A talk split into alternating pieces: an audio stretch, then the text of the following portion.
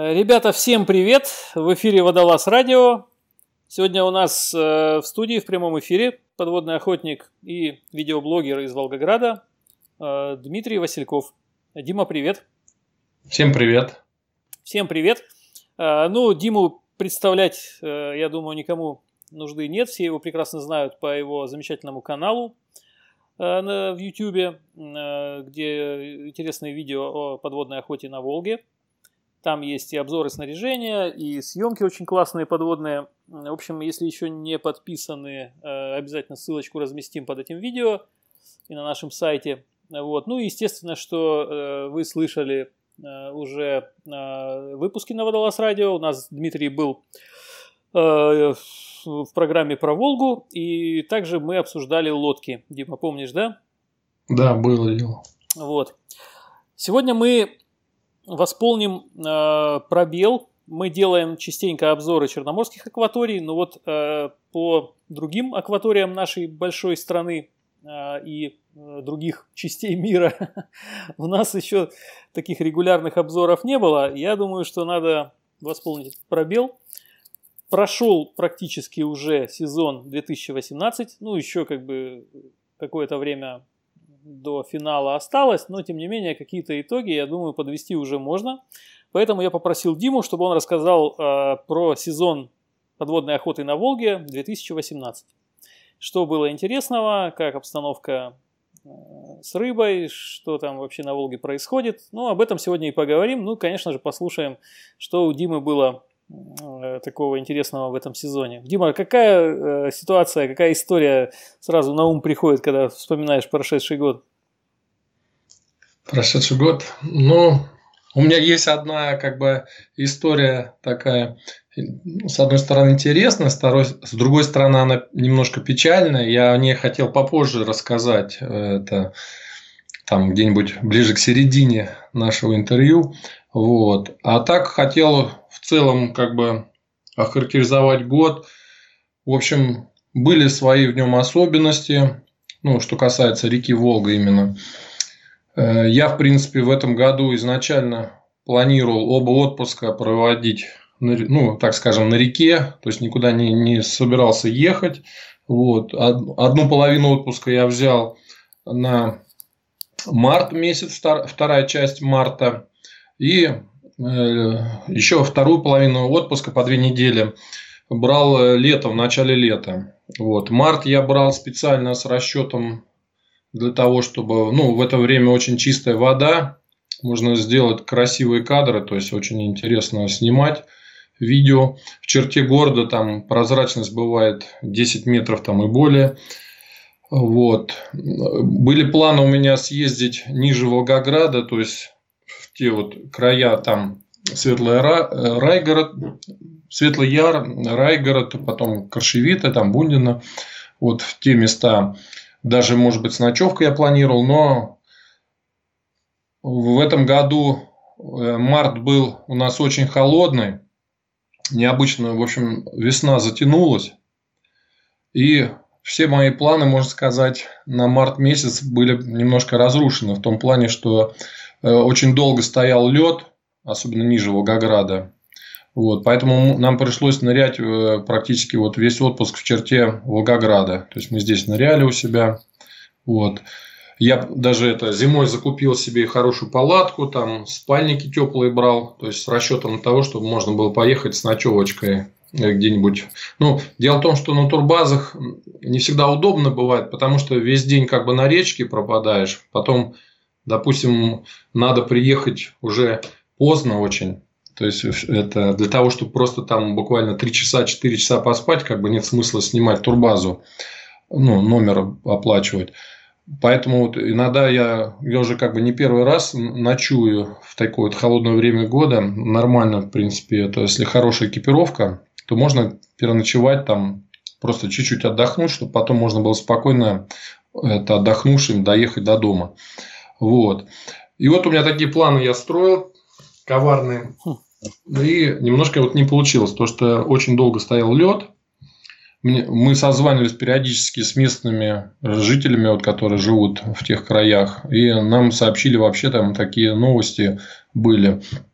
что даже вот воды было много в марте, то есть уровень высокий, но такие моменты проскакивали, что даже вода идет сверху льда. То есть лед еще не сорвало, лед не ушел еще. А вода, то есть на, на Ахтубе бывают такие моменты, когда резко, допустим, на плотине начинает сброс из, избытков воды, то есть там уровень где-то там поднакопился выше критического, они начинают сбрасывать воду. И бывает на Ахтубе там просто она уже река. Вот, и лед как бы стоит еще толстый, прочный, и вода бывает идет поверх э, э, льда. А на Волге это вот практически местные рыбаки говорят, это вот впервые там чуть ли не за 20 лет в этом, вот этой весной была такая ситуация, что вода местами шла поверх льда. То есть там можно было на лодке буквально плыть по речке, а весло опускаешь, и оно упирается в лед. Вот. Соответственно, в таких условиях то есть невозможно никак, не говорить о какой-то там нырялке. Mm-hmm. Вот. И приходилось нырять здесь. Вот мы там с моим приятелем, ну, буквально там почти через день ныряли в черте города. Тут, конечно, рыбы не так много было, то есть стайки заходили разные. Удалось подстрелить там несколько судаков хороших, там в районе 4 килограмм. Несколько было сомиков таких неплохих. В общем, но так сказать, что прям большого обилия рыбы вот весной вот э, на, на период моего отпуска марта не было. Вот. А с апреля уже начинает это ветра дуть, то есть начинает это болтанка, то есть вода мутнеет. Вот. Там буквально небольшие периоды были, когда можно было там неплохо отохотиться. Вот. И уже буквально потом начинается резко увеличивать сброс. Когда открывает Шандора у нас это вот это на плот, это шлюзовые эти угу. шандоры, то есть начинает судоходство, то накопившаяся вот эта от, отмерзшая трава, все вот это вот, все вот эти отложения, накопления, они резко водой вымываются и резко это, начинает вода мутнеть. Вот, то есть, ну, сами корабли начинают плавать, как бы, это поднимает винтами эту муть всю. И также это шлюзы начинают работать, и, и вся эта накопившаяся муть выходит оттуда. И левая часть это Волги, которая противоположна э, городу, вот, она более-менее там становится мутная. И вот, в общем-то, середина апреля уже у нас особые тут вот э, на Волге нырялки практически такой уже нет, потому что очень мутная вода. И вплоть до мая. С 1 мая у нас запрет начинается Э, весенний уже. Угу. Вот. И вот, полтора месяца запрет до 15 июня включительно. Вот. И вторую половину отпуска я брал специально уже, вот, э, по-моему, с 18 июня, там как раз понедельник, по-моему, начинался, если мне память не изменяет. Вторую, вторую часть отпуска я уже брал с расчетом на того, что мне очень хотелось как бы оторваться по толстолобику. Вот, очень, ну, в начале лета там очень интересно на него охота может получиться. Вот в прошлом году, получается, в семнадцатом году мы попали с ребятами, просто там клондайк был. Вот. Э, рыбы очень много, э, просто она кипела, ну, кипела. Это, это называется так называемая свадьба. Угу. Я, я, Дима, я буду включать в фоне это видео твое про, вот, про толстолобика сейчас включил. Угу. Но там у меня разные есть видео, там, где часть это я добывал в городе, вот, где часть э, за городом. В общем, э, что интересного было? В общем, я сразу это намеревался прям капитально подойти к этой охоте на толстолобика. Э, готовился долго. Вот. И планы такие были, что, в принципе, можно также было это с палаточкой приехать, там где-нибудь переночевать но очень было много машки, просто вот капец, можно сказать. У нас как раз вот этот период попался. Ее вроде как пытались травить к чемпионату мира по футболу, который проходил в Волгограде. Вот. Специально там распылить, распыляли с маленьких самолетиков э, всякие реагенты, вроде как, чтобы ее уничтожить. Но получилось так, что а, и еще баловались очень с, это, с уровнем воды можно сказать, необычно в этом году была она. Потому что, опять же, вот этот чемпионат мира. То есть, он довольно-таки существенно в этом году внес как бы расклад вот, э, ну, по, по воде, то есть по рыбе тоже получилось влияние такое небольшое. Э, в том плане, что необычно все это было по сравнению с предыдущими годами. Вот.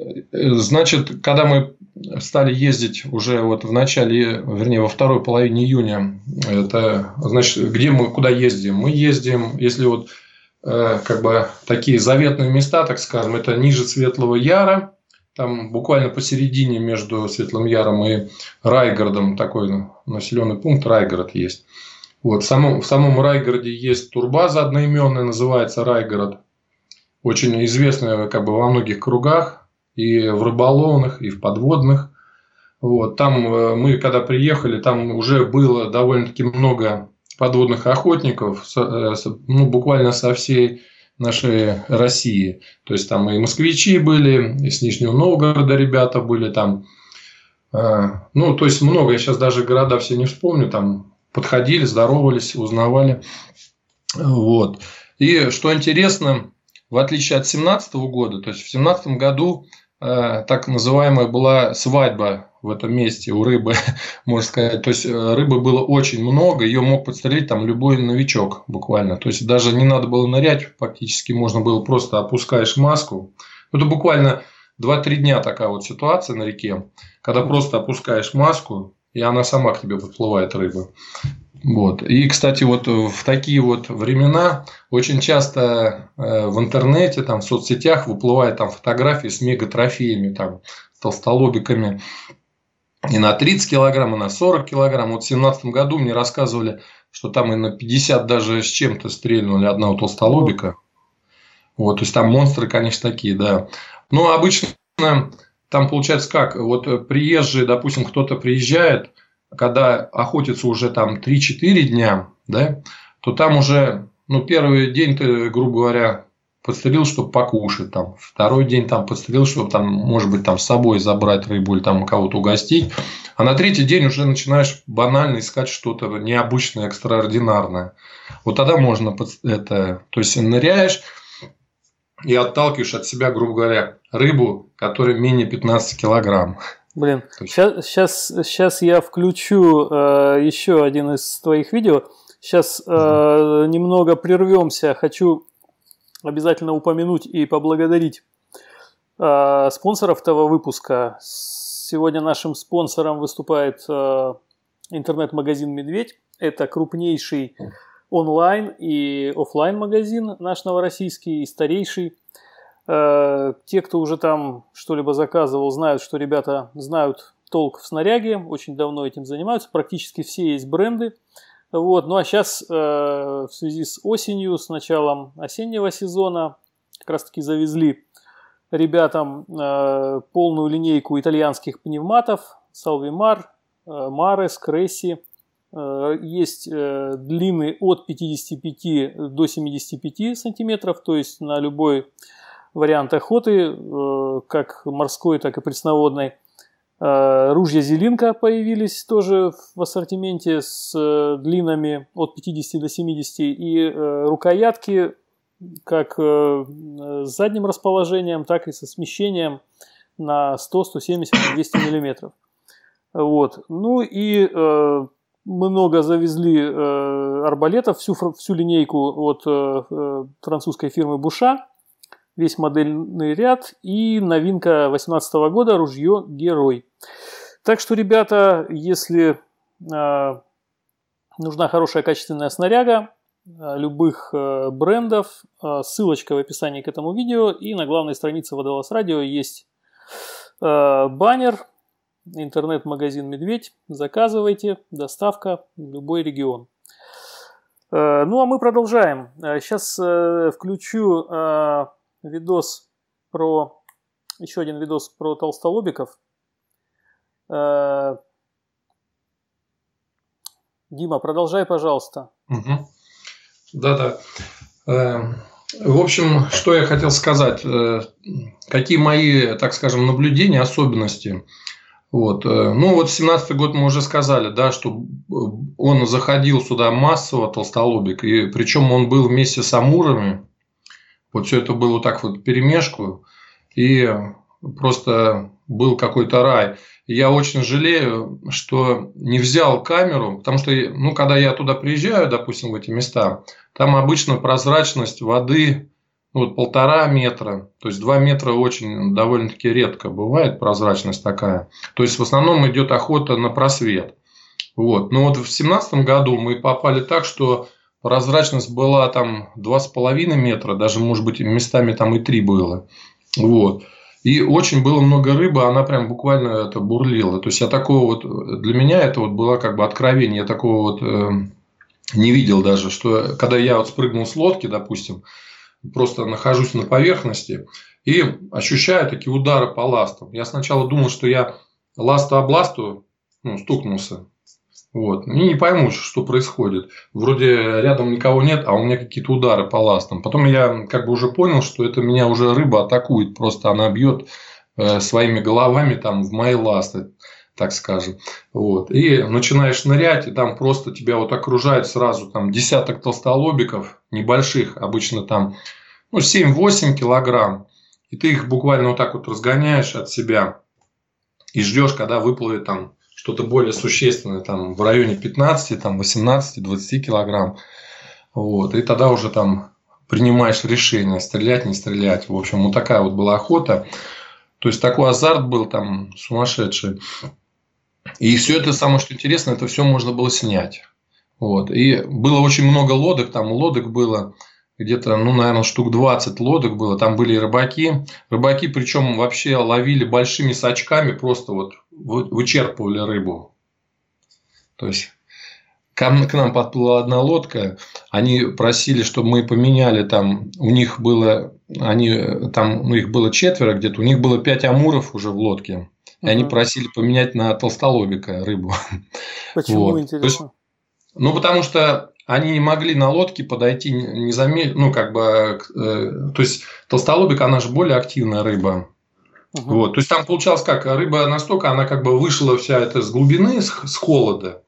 И тут вот э, штиль, полный штиль, солнышко, вода пригревается, и она как бы начинает, ну, в эйфорию впадать рыба, то есть, она как бы это, начинает вот буквально я видел много таких моментов, когда там толстолобики, амуры, они вот всплывают, и начинает вот даже на боку лежать, там, переворачиваться, там, пузо поднимает кверху. То есть, такое ощущение, как будто рыба больная какая-то неадекватная. На самом деле, как бы рыба вполне нормальная, но вот она как бы испытывает такой вот экстаз, такое счастье, что вот так вот начинает кувыркаться. То есть, мы плыли, и буквально вот каждые там 10 метров от лодки постоянно идут вот эти всплески. То есть, рыба вот выпрыгивает, буквально это вот так вот бесится. И когда вот амуры вот так вот кувыркаются, вот, к ним рыбаки, вот особенно у тех, у которых четырехтактный мотор, они довольно это, ну, могут тихо подходить и э, как бы потом убирают обороты до минимума и по инерции как бы доплывает вот до этого скопления, где рыба вот начинает так кружиться. И просто успевают с очком там зазевавшуюся амуру так подцепить, то есть большие сачки такие и прям просто цепляют и в лодку складывают. Вот. Толстолобики точно так же кувыркаются, но они как бы на подходе быстро раз, ну, расплываются, убегают в разные стороны. И как бы с очком, ну, по крайней мере, нереально так подцепить. Вот. Амура можно подцепить, а толстолобика, ну, по крайней мере, я не, не слышал, чтобы кому-то удавалось вот именно таким способом. Вот. Поэтому они предлагали как бы поменяться рыбой, чтобы для разнообразия. Вот. Угу. Это вот такая, так называемая вот свадьба. Она бывает, как выяснилось, не каждый год. Потому что в 2018 году ее не было. Ее ждали, ждали, ждали, когда рыба подойдет. Рыба подходила так фрагментами. То есть, ну, так можно сказать, что полдня она, допустим, активна, то есть ее довольно-таки много. Потом она уходит, либо на глубину уходит там, либо скатывается куда-то вверх ну, вниз по течению, либо вверх по течению. То есть приходилось ее искать. Вот. Поэтому вот мы когда приехали, э, значит, мы с, э, приехали, приехали на турбазе, решили остаться на турбазе, потому что, э, как оказалось, там цены вполне приемлемые. То есть там где-то примерно получалось, если трехместный номер, то, по-моему, если мне память не изменяет, что-то 800 рублей с человека за сутки. Вот. Нормально. Но Да, там единственное, что нюанс, именно вот скидка была, скорее всего, связана с тем, что именно вот это вот эм, нереальный период мошки. То есть там буквально это на, вы, выйти из домика практически там ну, невозможно находиться без каких-то средств защиты. То есть там буквально над тобой вот такое облако летает, мошки, и там только вот костюм, э, сетка, это москитная, все, даже вот эти всякие там пшикалки там особо не помогают. Ну, вот мы используем ванилин, гвоздичное масло там, звездочку кто-то там это мажется. Ну, в общем, рой такой летает, что невозможно. Единственное, ночью, вот где-то после 11 ну, вечера, она как, ну, засыпает, и нормально можно ходить уже это с открытым, так скажем, лицом. Угу. Вот. И поэтому мы вот приняли решение, то есть, по, хотя у нас с собой были палатки, мы не стали разворачивать палатки, то есть решили вот снять домик, то есть э, с комфортом, там э, душевые кабинки, там все это, холодильник, микроволновка, то есть все условия нормальные. И там, в принципе, рыбаков очень много. Вот. И, ну, что мы обратили внимание, то, что нырков много, там буквально через один домик там такие домики есть э, двухместные, трехместные, есть там даже эти домики двухэтажные есть. В общем, мы по костюмам насчитали, что там человек 20 морков было на турбазе. Угу. И что я, к чему я это все рассказываю, то что мы же как местные, вроде как это, недалеко живем от этой турбазы. Мы должны были каким-то образом там себя проявить. И как выяснилось, э, вот эти э, приезжие ребята обычно туда приезжают уже в Райгород, как бы люди уже довольно-таки опытные, то есть уже подкованные, так скажем, нырки, потому что приходится нырять в условиях очень сильно ограниченной видимости, там, ну, вот полтора-два метра прозрачность. То есть, э, особенно кто приезжает первый раз, они, ну, для них это шок, как вообще в такой видимости можно нырять и что-то там добывать. Просто они как бы это, не видя дна, то есть вообще не представляет себе, как происходит, охота. То есть, если особенно кто плохо представляет как бы рельеф какой, вот, поэтому всем вот, кто хочет как-то попасть вот в эти места, поохотиться, э, я как бы советую вот приезжать там э, в конце, ну, то есть в декабре, там в, в марте, когда уже сходит лед, то есть по, посмотреть, поплавать, это, посмотреть, как там все это выглядит. То есть, когда прозрачность хотя бы там 3-4 метра, ну, бывает 4 метра, в основном там зимой где-то около 3. Вот, то есть, посмотреть рельеф, как все устроено, какие глубины, где что. В общем, в этом плане, конечно, холод тоже помогает сразу определиться, где что. Вот. То есть, когда уже ты представляешь картину, то уже летом гораздо проще охотиться. Вот. А если ты приехал первый раз, то довольно-таки все это сложно. Вот. Но тем не менее, там многие ребята уже приезжают как бы не первый год. То есть там есть люди, которые там десятилетиями ездят туда, в, в эти места, именно вот в начале лета. И есть, то есть я не сомневаюсь, что есть охотники, ну, как бы более там мастеровитые в этом плане, чем даже мы местные. Так, ну, я себе там не приношу, это, не говорю о том, что я там самый лучший, это самый нырок, там охотник, вот, но это уровень определенный есть. Вот. И, значит, когда мы приехали, смотрим, что как-то все такие скучноватые, то есть ни о какой там свадьбе близко даже нету речи. Э, люди ныряют, ныряют. Ну, многие местных э, встретили местных знакомых там, которые тоже говорят там, ну, не ахти, там, э, грубо говоря, полдня отныряли, там, одного стрельнули толстолобикой, там, двух стрельнули, там, вот. А ребята там довольно-таки сильные, то есть, такие, вот. А приезжие, мы видели несколько лодок, там, ну, сразу понятно, там, поговорили, что ребята с другого города. Вот, они вообще то есть там четвером или пятером ныряли, то есть вообще не могли подстрелить ни, ну, вообще, вообще никого. Вот. И потом я уже позже увидел, что они все-таки одного толстолобика им удалось стрельнуть. И они буквально вы, выбежали все на берег, высадились. И там вот четвером с этим одним толстолобиком, там где-то у них толстолобик был небольшой, килограмм на 8. Они там с ним фоткались там и так, и сяк, короче, ну вот на память. Было просто вот, ну, нам было немножко смешно вот, на это все смотреть. В общем, с одной стороны смешно, с другой стороны, там кому-то может печально, что мало рыбы. Вот, но нам при, пришлось как бы показывать мастер-класс. Вот, и, в общем, ну, я не знаю, как так получилось. В общем, мы хорошо постреляли в тот день, когда все, так скажем, мало это мало видели рыбу. Дело в том, что ну, своя специфика есть. То есть при, приходится нырять, э, так скажем, вслепую. То есть вот фактически вслепую. Ты э, ныряешь. Э, в общем, есть несколько способов там охоты. То есть есть способ зависания в воде вообще. То есть ты просто вот, ну, с лодки спрыгнул, подныриваешь где-то э, метров на 5, на 6 в глубину и зависаешь, то есть останавливаешься на этой глубине. У тебя, грубо говоря, э, вот на 6 метрах еще более-менее светло, то есть э, вода более-менее светлая, а глубже 6 метров идет как бы уже темень такая.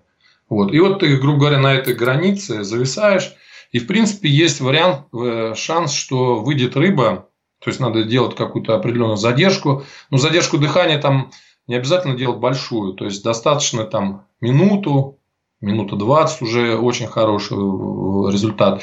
Там ближе к двум минутам вообще не имеет смысла никакого делать задержку, потому что э, это сильная как бы будет усталость накапливаться, а как бы результата особого не приносит. Поэтому где-то минута, минута 15 вот оптимальное это время на, на, ну, на таких глубинах. Если глубины, конечно, уходят глубже, больше, тогда надо там, соответственно, увеличивать немножко эту так называемую статику. Вот. Это вот а, первый как бы, способ, когда просто зависаешь. Он не очень это, результативный, этот способ. А, ну, когда свадьба, тогда да. То есть, это первый способ, когда ее рыбы очень много, то он, в принципе, его достаточно. Вот. Значит, следующий момент, когда э, ты знаешь, что рыба есть, и она ходит просто немного глубже. То есть, а, рыба ходит где-то на, на рубеже вот 6, 7, 8 метров. А в этом как бы диапазоне уже там довольно-таки темно. Поэтому делать как? То есть специально ближе к берегу не прижимаешься, потому что ближе к берегу есть опасность, что ты будешь проходить на такой глубине, где могут, ну, то есть уже близко с дном будет, и где могут быть попасться там разные препятствия, там ну, теоретически может там быть дерево какое-нибудь, там коряга, еще, еще что-то. То есть с этим эта встреча как бы нежелательна. Поэтому люди просто отплывают подальше немножко от берега, где наверняка есть большая глубина. То есть там глубина, допустим, там 12 метров, там 13-14 метров. Вот, то есть ты уже знаешь, что как бы дно, дно далеко, вот, и ты просто отгружаешься чуть-чуть больше. И обычно это делается там с буйком, с каким-то там ну или плотик, там буек, можно и к лодке это также привязаться. В общем, отгружаешься и ныряешь где-то на рубеж 8-9 метров, то есть поглубже уже, не, не 6 метров, как в первом способе, а ныряешь уже 8-9 метров, то есть уже фактически по бокам смотреть бесполезно, потому что там очень темно. И смотришь только вверх, у тебя такой вот коричневый или светло-коричневый фон над тобой. И вот как бы замираешь, ружье ну, так немного приподнято держишь. И, в принципе, ждешь, когда на тебя выйдет рыба. То есть вот, вот два как... видео твоих э, про толстолобиков, да. именно так, я так понял, ты их и снимал. Да, но там вот те видео, которые я выкладывал, там вот это в основном там я все-таки со дна. То есть большей частью я все-таки на дно падал и стрелял от со дна. Вот. А таких вот э, видео, когда вот именно повисаешь на веревке, там, по-моему, у меня еще не выкладывал. Я только планирую еще выложить.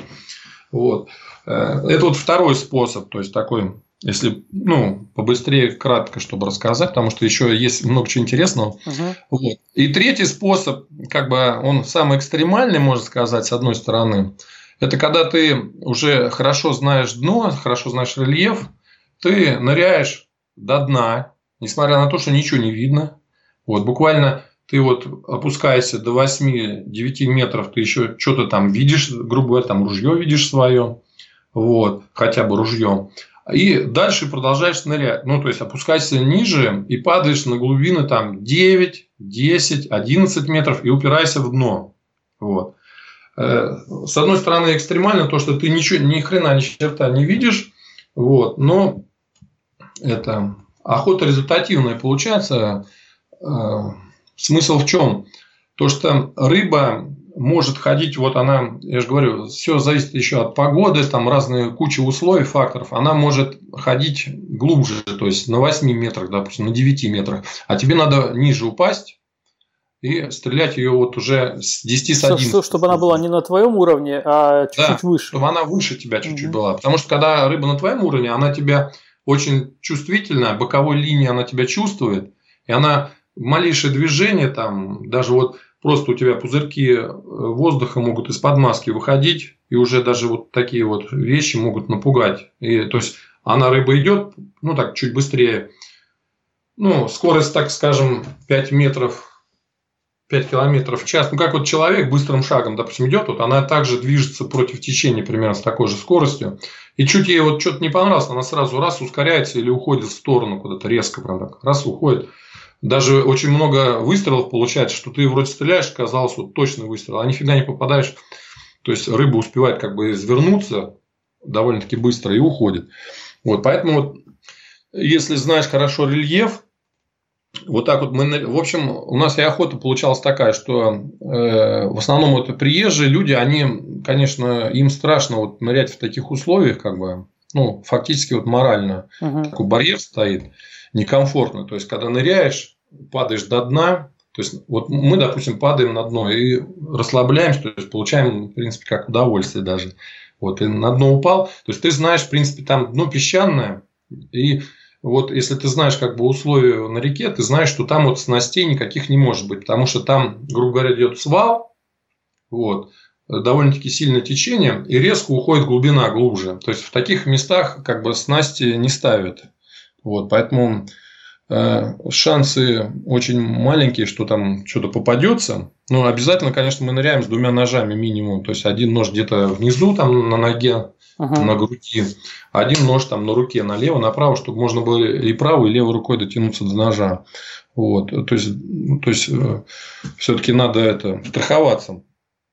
А так, в общем, вот таких вот условиях ныряешь, и, в принципе, вот на такой глубине удавалось нам стрелять рыбу, и довольно-таки мы хорошо отохотились. Когда мы уже приехали обратно на турбазу, вот, э, подходим к одним э, ребятам, спрашиваем, как успехи, там, говорят, вообще ноль. То есть, там, пять человек, говорят, ни одного не подстрелили. К другим подходим, там, ну, говорит, одного там или двух взяли. Вот. А, в принципе, вот если как бы быть подготовленным, то настрелять как бы норму или чуть больше нормы вообще не составляет труда.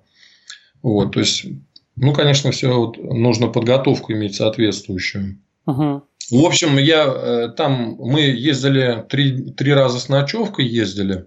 Один раз я днем ездил уже попозже, когда мошка сошла. В общем, сходит мошка, вот эти все эти, как они, гнусы так называемые. И, в принципе, рыба начинает рассасываться. То есть, чем более комфортные условия становятся, тем меньше рыбы. Вот. Но я снимал огромное количество видео, и до сих пор там уже кое-что обработал, ну, повырезал там, так скажем, но еще никак не доделаю. То есть, я прям хочу такой глобальный такой фильмец сделать про вот эту охоту на толстолобика, там, может быть, минут на 20, там, угу. на 30 даже у меня, может, получится. И у меня, в принципе, есть приятель на работе, у него есть этот коптер, ну, этот дрон так называемый. Угу. Да. Мы с ним там полетали, то есть хочу разбавить как бы видео. Там просто само видео немножко скучновато, потому что нет такой красоты. То есть... Э, да, я тебе вот прям попрошу, как зритель, э, добавляй больше каких-то подробностей не только подводные съемки. Ну, я понимаю, что ты просто сейчас выкладываешь какие-то эпизоды, чтобы посмотреть, как на них там люди будут реагировать и сформировать свое авторское видение того, э, как сделать что-то большее, да, какой-то mm-hmm. такой более, может быть, содержательный длинный ролик. Но вообще вот просто вспоминая э, программу с Барреттом Харви, я не знаю, слушал ты или нет, помнишь, такой был у нас дядька, это видеограф из ЮАР, такой достаточно известный. Вот он Э, на телевидении работал, сейчас продолжает работать на различные спортивные телеканалы, э, снимает э, различные экстремальные виды спорта, сам охотник. Вот.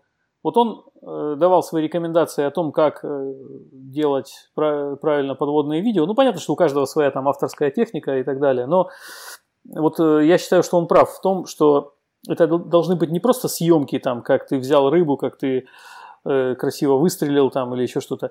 Это должна быть история. А история, она э, ну, должна состоять из каких-то эпизодов, да, там, как ты едешь на охоту, э, как ты там, не знаю, сталкиваешь свою лодку, вот ты едешь, что вокруг ну, вообще происходит. Вот лично мне этого не хватает. Я плохо знаю э, Волгу, да, ваши края. Мне бы очень интересно было увидеть, что там, какой там берег, там, что вокруг, какая вода, как это все сверху выглядит. Ну и, естественно, послушать э, ну, какой-то рассказ за кадром, там, вот что происходит, что, что ты делаешь, да. там, ну, ты понял, да, мысль? Да-да-да, я к этому стремлюсь, да, у меня каждый, как бы от видео к видео тоже внутренние такие требования возрастают, мне как бы уже, мне э, многие там подписчики мои просят там, э, ну, выложи хоть что-нибудь там, выложи, как ты там стрельнул вот эту большую рыбу, которая там фотку выложил, а я говорю, ну я не могу просто так выложить, будет как бы неинтересно, такое будет коция видео, там, допустим, с одного нырка. Вот, то есть, а какую-то историю снять, это как-то обыграть это все, какой-то сюжетик, или там какой-то видеомонтаж интересный сделать. Это все требует времени, как бы, а времени очень мало, особенно занимаясь воспитанием там маленького сына своего. Вот, на работе сейчас довольно-таки много работы. Э, бывает задерживаюсь. Поэтому, а выходные те же самые, опять же, проводишь непосредственно за своим любимым занятием. То есть, получается, на видео вообще там остаются крохи. Ну, наверное, когда все замерзло там уже совсем зимой, вот тогда. Ну, тогда да, тогда вот э, на новогодних каникулах, если будут сильные морозы, то да, будем уже конкретно заниматься видео. В общем, видео я снял там горы и подводного, и надводного, и несколько интервью брал там. Я же не один ездил, я ездил там со своими приятелями. Причем вот первый раз я ездил со своим другом Сергеем, он сам из Ставрополя. То есть он из Ставрополя приезжает к нам сюда вот на Волгу, под Волгоград. Вот, э, я с ним знаком очень давно. Ну, кстати, вот рекомендую, Александр, тебе у него как-нибудь интервью взять, uh-huh. потому что он как бы ездит и, э, и по всей России уже покатался, очень много где нырял, то есть, и, и, ну, практически он э, всю Россию объездил, но, может быть, там исключая там Сибирь и Дальний Восток, а европейская часть России довольно-таки хорошо обнырял. Вот. И в свое время он меня учил охоте вот на толстолобика. То есть, в принципе, он меня привез вот в этот, э, так скажем, и в Райгороде, угу. и, ни, и ниже мы с ним были. Еще раз, как, как его зовут? Сергей Оселедец. Ага, я прям запишу. Вот. Угу. Да, запиши, запиши. Если что, я тебе потом скину его контакт. Да, да, потом Также. за, за эфиром. Да. Он человек пожалуйста. тоже такой занятой, но как охотник он очень сильный. И он и на море довольно-таки много, и сейчас и по соревнов... на соревнования тоже ездит. Кстати, выступал он, по-моему, в прошлом году какие-то призы даже брал там на Черном море. Угу. Вот, то есть и за рубежом он много ездил, как бы это тоже нырял где. В общем, я хотел немножко похвастаться, то есть он где-то, я не помню, сколько лет мы с ним дружим, может быть, там 6 лет, 7 лет, я не, точно не могу сейчас вспомнить.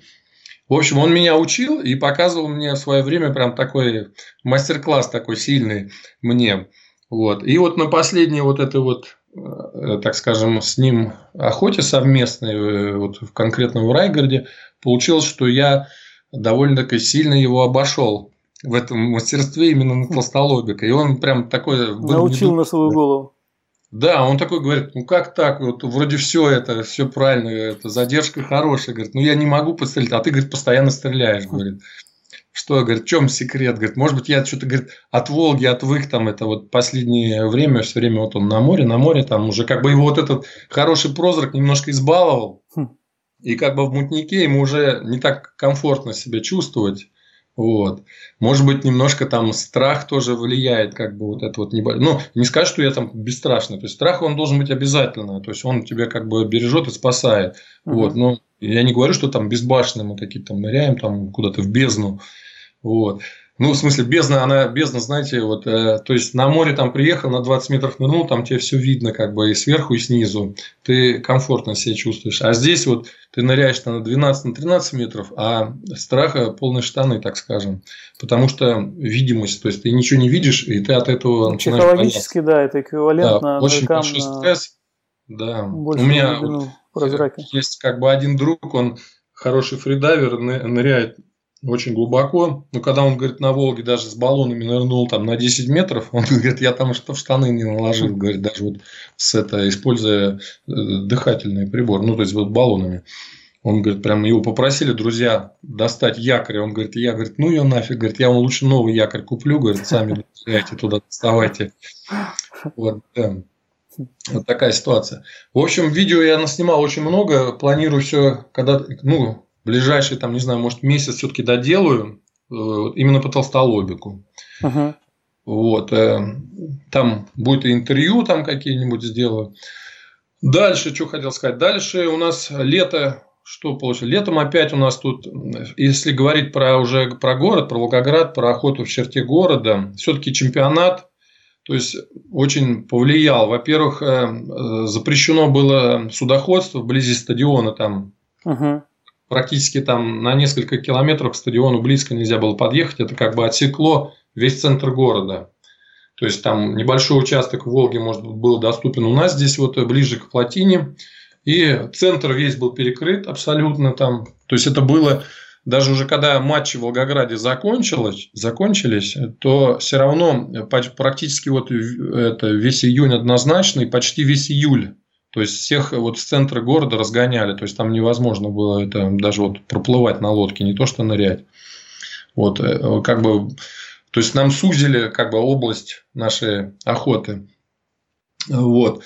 Но чем особенно, вот в принципе я заметил, 17-18 год очень какие-то, я не знаю, водно, водно-обильные какие-то года. То есть практически все лето стоял очень высокий уровень.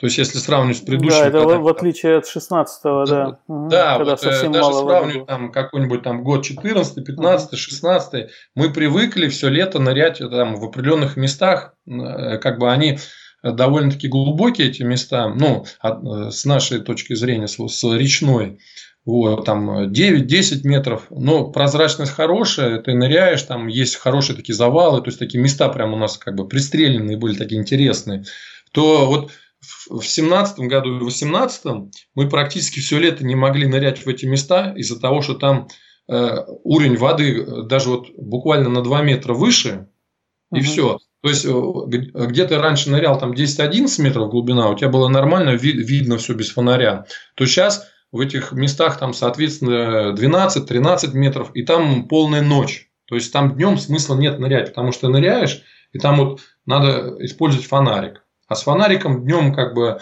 сколько я не пробовал нырять, как бы результата никакого нет. Просто рыба, она там задолго до, до тебя как бы вся сворачивает, отворачивает, то есть бесполезно днем вот с фонариком нырять на такие глубины. В общем, а рыба, тем не менее, она в основном вот когда жаркая погода, она ходит все-таки глубже, вот, э, по крайней мере, амуры угу. ходят, они любят как бы вот э, в июле, допустим, ходить по хорошей глубине, вот по ракушечному дну. Вот. И фактически мы не могли нырять в тех местах, ныряли где-то в тех местах, где раньше мы их называли меликами, то есть где раньше было 5 метров глубина, нам приходилось вот этим летом нырять, потому что там было уже 7-8, вот, по старым меликам, так скажем.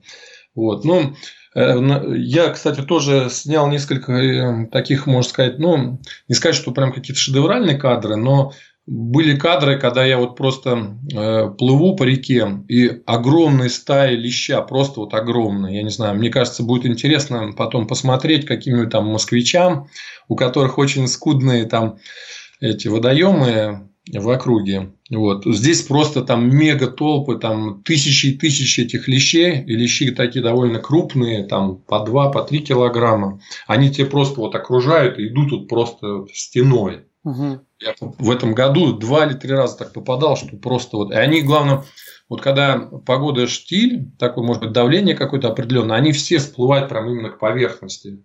Они вот начинают это подбирать, там, может быть, какие-то там организмы, которые на поверхности воды. И вот эти вот просто вот облака, вот, так, вот куча этой рыбы. Вот. А на дне, ну, это ближе, это все-таки ну, начало лета, то есть это вот где-то начало июля, вот такие моменты. И очень много было карася в начале лета. Просто были, не знаю, а он тоже весь, может быть, не рестился здесь или что. У меня были такие ситуации, что я не могу даже вот на дно упасть, потому что все дно усеяно этими карасями. Хм. То есть, если я падаю на дно, они вот сначала вроде на меня игнорируют, эти все толпы этого карася, а потом они резко так взрываются, это, друг друга пугают, и вся эта туча, короче, она вот резко так в сторону раз уходит и поднимает такое облако, короче, мути. И получается ничего не видно из того, что вот как бы сама рыба все баламутит. Вот, то есть было такие моменты, тоже я прям снимаю, и хлопки вот эти прям вот хорошо на, даже на GoPro слышно. Вот. Тоже такие вот моменты. И самое, что интересное, вот ты и прям вот плывешь по дну и ищешь место, где нет этих карасей. То есть тебе надо найти место, где нет карасей, потому что там может крупная рыба проплыть. Вот. А где эти караси, как бы они вот, ну, замечено, что амуры, допустим, там избегают вот эту вот мелочь. То есть они не любят, крупная рыба не любит с мелочью плавать, так скажем. Вот. Они крупные идут с крупной рыбой. Вот. У меня там вот как раз есть одно видео, где я это, меня там окружила толпа толстолобиков. Это вот было именно в черте города. Угу. Я, я, наверное, его уже включал. Я сейчас, да, вот, когда пока мы с тобой, меня, то есть, ты рассказываешь, я включаю видео с твоего канала, э, вот, ну, чтобы оно как-то иллюстрировало. Ну, иногда не в тему получается, но стараюсь. Ну, сейчас да, вот да. Э, про Амуров запустил твое видео. Угу. Вот. Ну, сейчас мы как раз подходим к той ситуации, когда у меня случился курьезный момент – это было где-то, может быть, первая декада июля. В общем, у меня такое печальное небольшое событие. В общем, я нырял, как бы уже настолько, ну, долго нырял, как бы расслабился очень сильно. Так это, пренебрежительно уже как бы немного к рыбе стал относиться. В общем, я стреляю э, белого амура, не, не крупные, там, ну, может быть, 10-12 килограмм максимум. Вот. Я его стрельнул, и поскольку я был в перспективном таком месте, Сейчас обычно, сейчас же у нас ввели ограничения, вот хотел немножко отойти от темы, то есть у нас есть ограничения, там 10 килограмм как бы одна рыба ну, вот, в сутки, угу. ввели с 18 апреля. Поэтому сейчас как бы уже э, ну, кто-то там должен поумерить свой пыл, там кто-то наоборот это должен искать там более крупные, то есть, э, то есть стрелять один раз, но достойный трофей вот, чтобы как бы не нарушать закон. Вот. И, а у меня какая ситуация получается? Мы всегда ездим вдвоем, как бы, ну, я вроде как для себя сделал такое, если мы как бы вдвоем едем, то я имею право как бы две рыбы стрельнуть. Uh-huh. Вот. Потому что, ну, одна рыба на одного человека. У меня это, допустим, даже вот водитель в лодке, он же не ныряет, но он ну, да. принимает участие в рыбалке. Uh-huh. Поэтому, как бы, я считаю, что без зазрения совести могу как бы застрелить две рыбы крупные. Конечно одну взять себе, одну э, как бы водителю лодки. Угу. Вот, поэтому я вот как бы стрельнул одного амура и уже как бы знаю наперед, что ну вот в этом районе, то есть судя по обстановке, там по рыбной, там все, я уже предполагал, что сейчас буквально там через несколько нырков могу стрельнуть второго. Поэтому я стал торопиться и быстренько нас, это, хотел этого амура, так скажем, не церемониться с ним, хотел быстро его подтянуть к себе, и быстренько определить на кукан. Вот. И так получилось, что то ли я как-то так расслабленно себя вел, немножко так уже дыхание такое было убаюкивающее. В общем, получилось как? Я, значит, ружье зажал между коленок, вот, стал подтаскивать рыбу, но она, соответственно, дергается, там, может быть, повреждение не сильное, но выстрел был на, на вылет, то есть а рыба, она, это, видать, повреждения небольшие получила, очень резко так билась. Вот, а я ее быстрее-быстрее, там, не церемония с ней. То есть, обычно я там подтаскиваю рыбу, там, начинаю ее там умертвлять, чтобы она успокоилась. Uh-huh.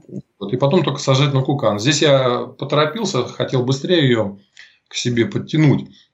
В общем, у меня ружье немножко так выпало из, из, из ног. Но я думаю, ничего страшного, если она чуть-чуть тонет, там, она слегка тонет, потому что с камерой было. Без камеры она у меня прям всплывает, без гарпуна. А здесь немножко она так слегка начала тонуть. Но у меня был гарпун в руке, и как бы все, я это особо ничего не, это, ну, не расстроился, что у меня ружье начало немножко тонуть. Вот. Но стал подтаскивать еще этого амура, он немножко дергается, дергается. Но в какой-то момент я стал уже подныривать, чтобы схватить ружье, потому что она вот в поле зрения еще было у меня ружье. И не знаю, как произошло. В общем, смысл в том, что гарпун, это, амур резко дергает, и у меня из руки выдергивает гарпун. Вот. В общем, у меня уплыло мое любимое ружье. Да ты что, утащил Амур, да? Да, да получается, Блин. что он его утащил. Но дело в том, что там камера была GoPro 6 на ружье. Ой. Вот. Со всеми делами, в общем-то. А что за ружье было? Умер аэрбалет 90 Блин. В общем, угу. тоже так недешевое ружье. Угу. Вот, особенно по нынешним ценам. Тем более оно у меня было э, хорошо так это модернизировано. Там специально это мне делал мастер титановый поршень, там облегченный титановые втулочки. Ну, то есть там все было такое прям тип-топ. Вот. В общем, все это мое богатство ушло вместе с Амуром с этим. Камера снимала. Вот. Я, естественно, поднырнул сразу это дыхание там чуть-чуть восстановил, нырнул просто на дно. Ну, а там что? В окружности 3 метра вот я смотрю, ничего уже нет. Соответственно, он буквально чуть-чуть в сторону мог отойти и все. В общем, я нырнул. Самое что интересное, на этом нырке, на втором, когда я нырнул, ко мне подплыл там амур хороший, где-то за 15 килограмм. Так вот посмотрел, а я вот так вот на него руками так помахал. Он прям вплотную подплывает. Когда ты без ружья, он прям чувствует подплывает вплотную. Потом Пос, я вынырнул. Посмеяться подплыл. Угу. Да, посмеяться надо мной. Я вынырнул, отдышался, там сколько мог, там секунд 40 отдышался, ныряя опять с надеждой то, что он пошел вниз по течению, может быть, где-то там, ну, или зацепится, или по дну будет волочить это самое э, гарпун. Ныряю второй раз, на втором нырке опять ко мне подплывает амур чуть поменьше, там килограмм на 10. То есть рыбы было в этот день прям вот много. Вот, то есть, и, и все, уже второй нырок я сделал, как бы, ну и все, я уже внутренне смирился, что все, я без ружья и без своей любимой камеры. Вот, в общем-то, доплыл там до берега, там это рассказал, как бы это своему, ну, я там с отцом ездил, uh-huh. что такое досадное, но ничего страшного. В общем, это на форуме сразу написал, что там, может, кто-то там повезет, кто-то там найдет. Вот. Но через два дня, в общем, мне нашли гарпун отрезанный. То есть, гарпун нашли все-таки, там парень молодец. Почти в том же месте, где я обронил, он так обрисовал, нашел мой гарпун. Вот. Ну, там, я не знаю, линь был либо перетертый, либо обрезанный. Там, может быть, э, было в этот день тоже много рыбаков, лодочников, там, лещатники, мы их называем. Вполне возможно, что либо Амур вместе с моим ружьем под, подплыл к поверхности, либо, ну, в общем, могли, конечно, кто-то ружье и забрать. То есть, угу. мы потом там рейды устраивали, короче, нырял там полгорода, потом на этом месте, где я оборонил ружье. Надежда... И я сам, я сам через день отпросился даже с работы, проверил такие вот так называемые ямки в округе, потому что рыба, когда подранена, покалеченная, она уходит как бы в, ну, в такие более глубокие места, где слабое течение, и там как бы залегает ну, подраненная рыба. Просто уже по опыту такие были ситуации, когда также или с гарпуном рыба уплывала, либо вместе с ружьем. То есть находили в ближайшей, там, выше по течению или ниже по течению яме вместе с ружьем там были случаи, что находили с ружьем. Вот. В общем, я все эти места такие глубокие пронырял рядом, но, естественно, ружье не нашел. Вот. Но что хотел сказать? Ну, конечно, в общем, э, смысл в чем? Надо, конечно, это относиться даже к небольшому трофею, все равно надо относиться как бы с достоинством, с вниманием. Ну, блин, по надо... вашим меркам небольшой трофей это совсем не то, что по нашим черноморским. Прямо ну да, скажем. ну вот э, просто как бы все равно вот как бы 10 килограмм уже он расслабляет, как бы не тот как бы соперник, допустим. Конечно, если там бывает там по 20 килограмм рыба, она может тебя буквально отбуксировать там несколько метров, даже бывает там 30-50 метров она тебе тащит в другую сторону, не туда, куда тебе надо плыть. Вот. То есть я один раз э, на 18 килограмм амура подстрелил уже у самого берега, так он меня обратно на середину Волги почти утащил, пока я его это ну, угу. пытался подтянуть. В итоге он меня опять утащил, не знаю куда. И потом, чтобы мне выплыть к машине, мне пришлось, ну, я в итоге-то выплыл на берег, но мне пришлось лишние там 300 метров потом идти к машине. Из-за того, что меня рыба так отнесла. Вот. В общем, э, суть такая, что нужно как бы всегда быть э, во внимании, в собранности, сконцентрированно. То есть не допускать вот такую оплошность, которую допустил я э, утопив, так скажем, свое ружье, вот, по своей, так скажем, э, ну, безалаберность, так скажем. Угу. Вот. Но хотел еще, пользуясь возможностью вашей программы, это выдалось радио, поблагодарить несколько моих подписчиков, потому что были люди, которые откликнулись на мою небольшую такую вот печаль. Вот. Не, некоторые мне смогли там перевести какие-то суммы там на мою карточку банковскую, там немножко uh-huh. мне подсобили, так скажем. Вот. Uh-huh. Один э, товарищ тоже хотел отметить, он мне свой фонарик подарил хороший подводный. Вот. В общем, есть люди добрые, отзывчивые. Хотя я не скажу, что я там прям это бедствую сильно, но все равно был очень рад вот этой небольшой помощи, которую мне Ну, поскольку ты оказали. делаешь такое, да, общественно полезное дело, снимаешь э, интересные видео, конечно, мне вполне нормально, что э, и в ответ что-то люди хотят тебе дать. Угу. Да, поэтому я был очень рад и хотел их всех отблагодарить. Вот. Ну, в общем, да, с ружьем как бы я у меня, конечно, не одно ружье, то есть есть оружие в запасе, были, вот, то есть я продолжил охотиться, конечно, уже немножко в чем-то пострадал, у меня есть ружье там или чуть-чуть короче, или более длинное. Вот, уже ну, немножко ограничений, конечно, получается. Камера у меня GoPro 3 еще была. Вот, то есть шестерку я утопил, буквально с ней два месяца поснимал. Вот, перешел обратно на GoPro 3. У меня тоже трешка до сих пор. Угу. Вот. Ну, в принципе, да. Не, но разница, я скажу, есть хорошая. То есть, мне шестерка очень сильно понравилась. То есть, я вот, в принципе, не знаю, там в ближайшем будущем планирую тоже вернуться как бы на этот, ну, как бы на этот уровень. Вот, в общем, 4К вообще как бы планирую снимать и выкладывать видео на YouTube технически уже практически готов. Сейчас там у меня немного проблемы с программным обеспечением. То есть э, та программа, которая у меня была, она не все стандарты поддерживает вот в 4К при монтаже в 4К. Напомни, чем ты э, монтируешь? Я монтирую это. У меня программа была, я покупал это такая версия для обучения, так скажем, Edius. Я прям покупал как бы официально. Вот, с точки зрения... Но она единственное, что с ограничением, то есть ее, по идее, в коммерческих целях нельзя использовать.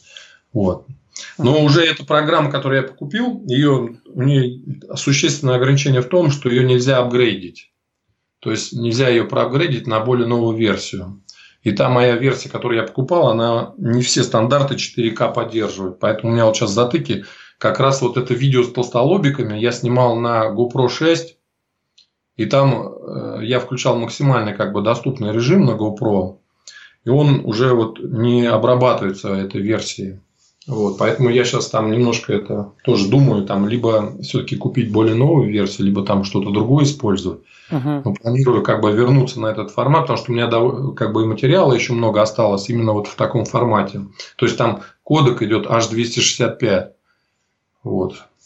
Uh-huh. И моя старая версия программы не понимает его. Вот, поэтому э, как бы видео у меня отснято очень много, но вот обрабатывать, обрабатывать и обрабатывать. Uh-huh. Вот. Также и с коптера очень много снято, и здесь как бы над Волгоградом мы довольно-таки много летали. То есть буду вставлять, разбавлять вот это подводное видео как бы съемками сверху, вот разными там и и с лодки тоже. То есть планы по развитию канала у меня тоже довольно-таки большие. Ну, так скажем, не семимильными шагами, но потихонечку буду это улучшать ну, я думаю, канала. Есть все шансы прям хит сделать, тем более, если ты говоришь, что из коптера будет видео, и у тебя такие прекрасные Э, с подводные съемки, ну, то есть давай, это, это все круто будет. А на какое ружье в итоге перешел с арбалета-то, ну, после того, как... Ну, перешел, тут э, дело в том, что мне прислали вот э, для тестирования как бы ружье сальвимаровское. В принципе, mm я как бы до этого давно уже не охотился вот ну, вернее, как я брал у друзей там, то есть я охотился и с Маросами, и с, Сомеровскими, и с Крейсерскими пневматами. То есть у нас в основном все-таки большая часть пневматы мы используем. Вот. Э, и летом, как бы зимой. Ну и арбалет, арбалеты, в принципе, тоже можно использовать. Но я вот небольшое предпочтение отдаю пневматам все-таки. Вот. Чуть-чуть у них получше с маневренностью. Нам как бы сильная точность не нужна, нам нужна сильная мощность при ограниченном как бы видимости, нужна хорошая маневренность, чтобы была у ружья. Вот, в принципе, мне ружье понравилось, это Сальвимаровское, я там сделал на него обзорчик. Да, я вот. И пока это ружье у меня до сих пор вот осталось, то есть я планирую зимой сейчас с ним охотиться еще. То есть, надеюсь, я еще с него возьму много хороших трофеев с этого ружья. Но у меня остались и мои старые ружья, которые до этого у меня были. То есть, я по ситуации то есть, беру. Ну, обычно в лодку всегда беру не менее двух ружей, что если мало ли там по каким причинам там или может линь там подрежется, или там само ружье может быть что-нибудь там за это, ну какая-то легкая неисправность, то есть всегда можно будет подменить. Вот, поэтому я всегда беру там 2-3 ружья с собой в лодку на всякий пожарный. Угу. Или даже вот добивают часто рыбу. Допустим, рыба, если подранена у тебя, допустим, там висит, ну, мы так скажем, на соплях висит, то есть она может в любой момент порваться и уйти. То есть получается, ты рыбу, рыбу загубил, и как бы она, она умрет, не выживет, и тебе как бы не достанется. Поэтому мы всегда вот второе ружье, бывает короткое, кладем в лодку, чтобы быстренько зарядил, спрыгнул и как бы наверняка уже это взял рыбу, чтобы она не ушла, то есть не загубить. Политика такая у нас. Угу. Тебе тут в комментах э, пишет э, Александр Арнаутов. Э, Дима, расскажи про весеннюю охоту на Амура в Прыщевке. А весеннюю, а, имеется в виду это в марте? Ну, наверное, я не знаю. Просто, ну, весной это у нас это основ, основная часть весны у нас в запрете, да. А ну, это то есть ситуации там разные могут быть, то есть вот в этих, ну, прыщевкой там в округе. Но как бы, так скажем, Э, наверняка можно подстрелить в марте, ночью можно подстрелить амура довольно-таки легко. Вот. Ну, не совсем спортивная охота получается, но как бы результативная. Вот. А днем, э, даже вот, э, несмотря на то, что там в городе может быть прозрачность там 8 метров, там 10 метров, там может быть прозрачность в Волгограде, то вот в тех краях там все равно прозрачность падает там до 2 метров, там, до 3 метров.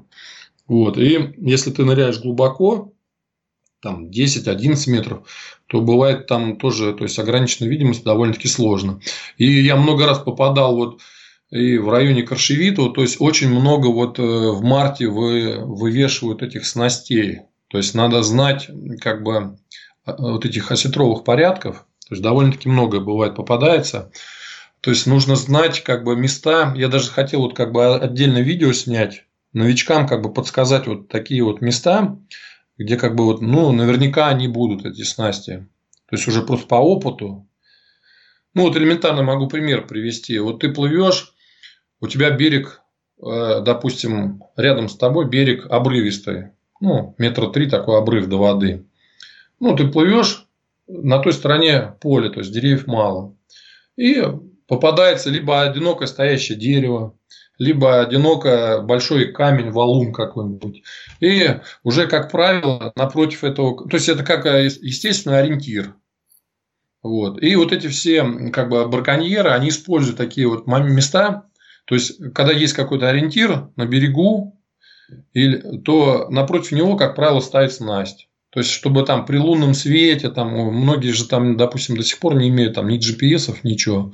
То есть, они просто тупо плывут ночью, там, доплывают там, до одиноко стоящего дерева, или там э, большой валун, или просто там провал в земле, или там какой-то ручей там выходит с берега, то напротив него натягивают свои снасти, то есть, чтобы у них ориентир был. А у тебя есть вот. GPS? Ну, у меня, да, я, в принципе, в лодке у меня этот эхолот, он с GPS. А, ну такой стационарный, ага.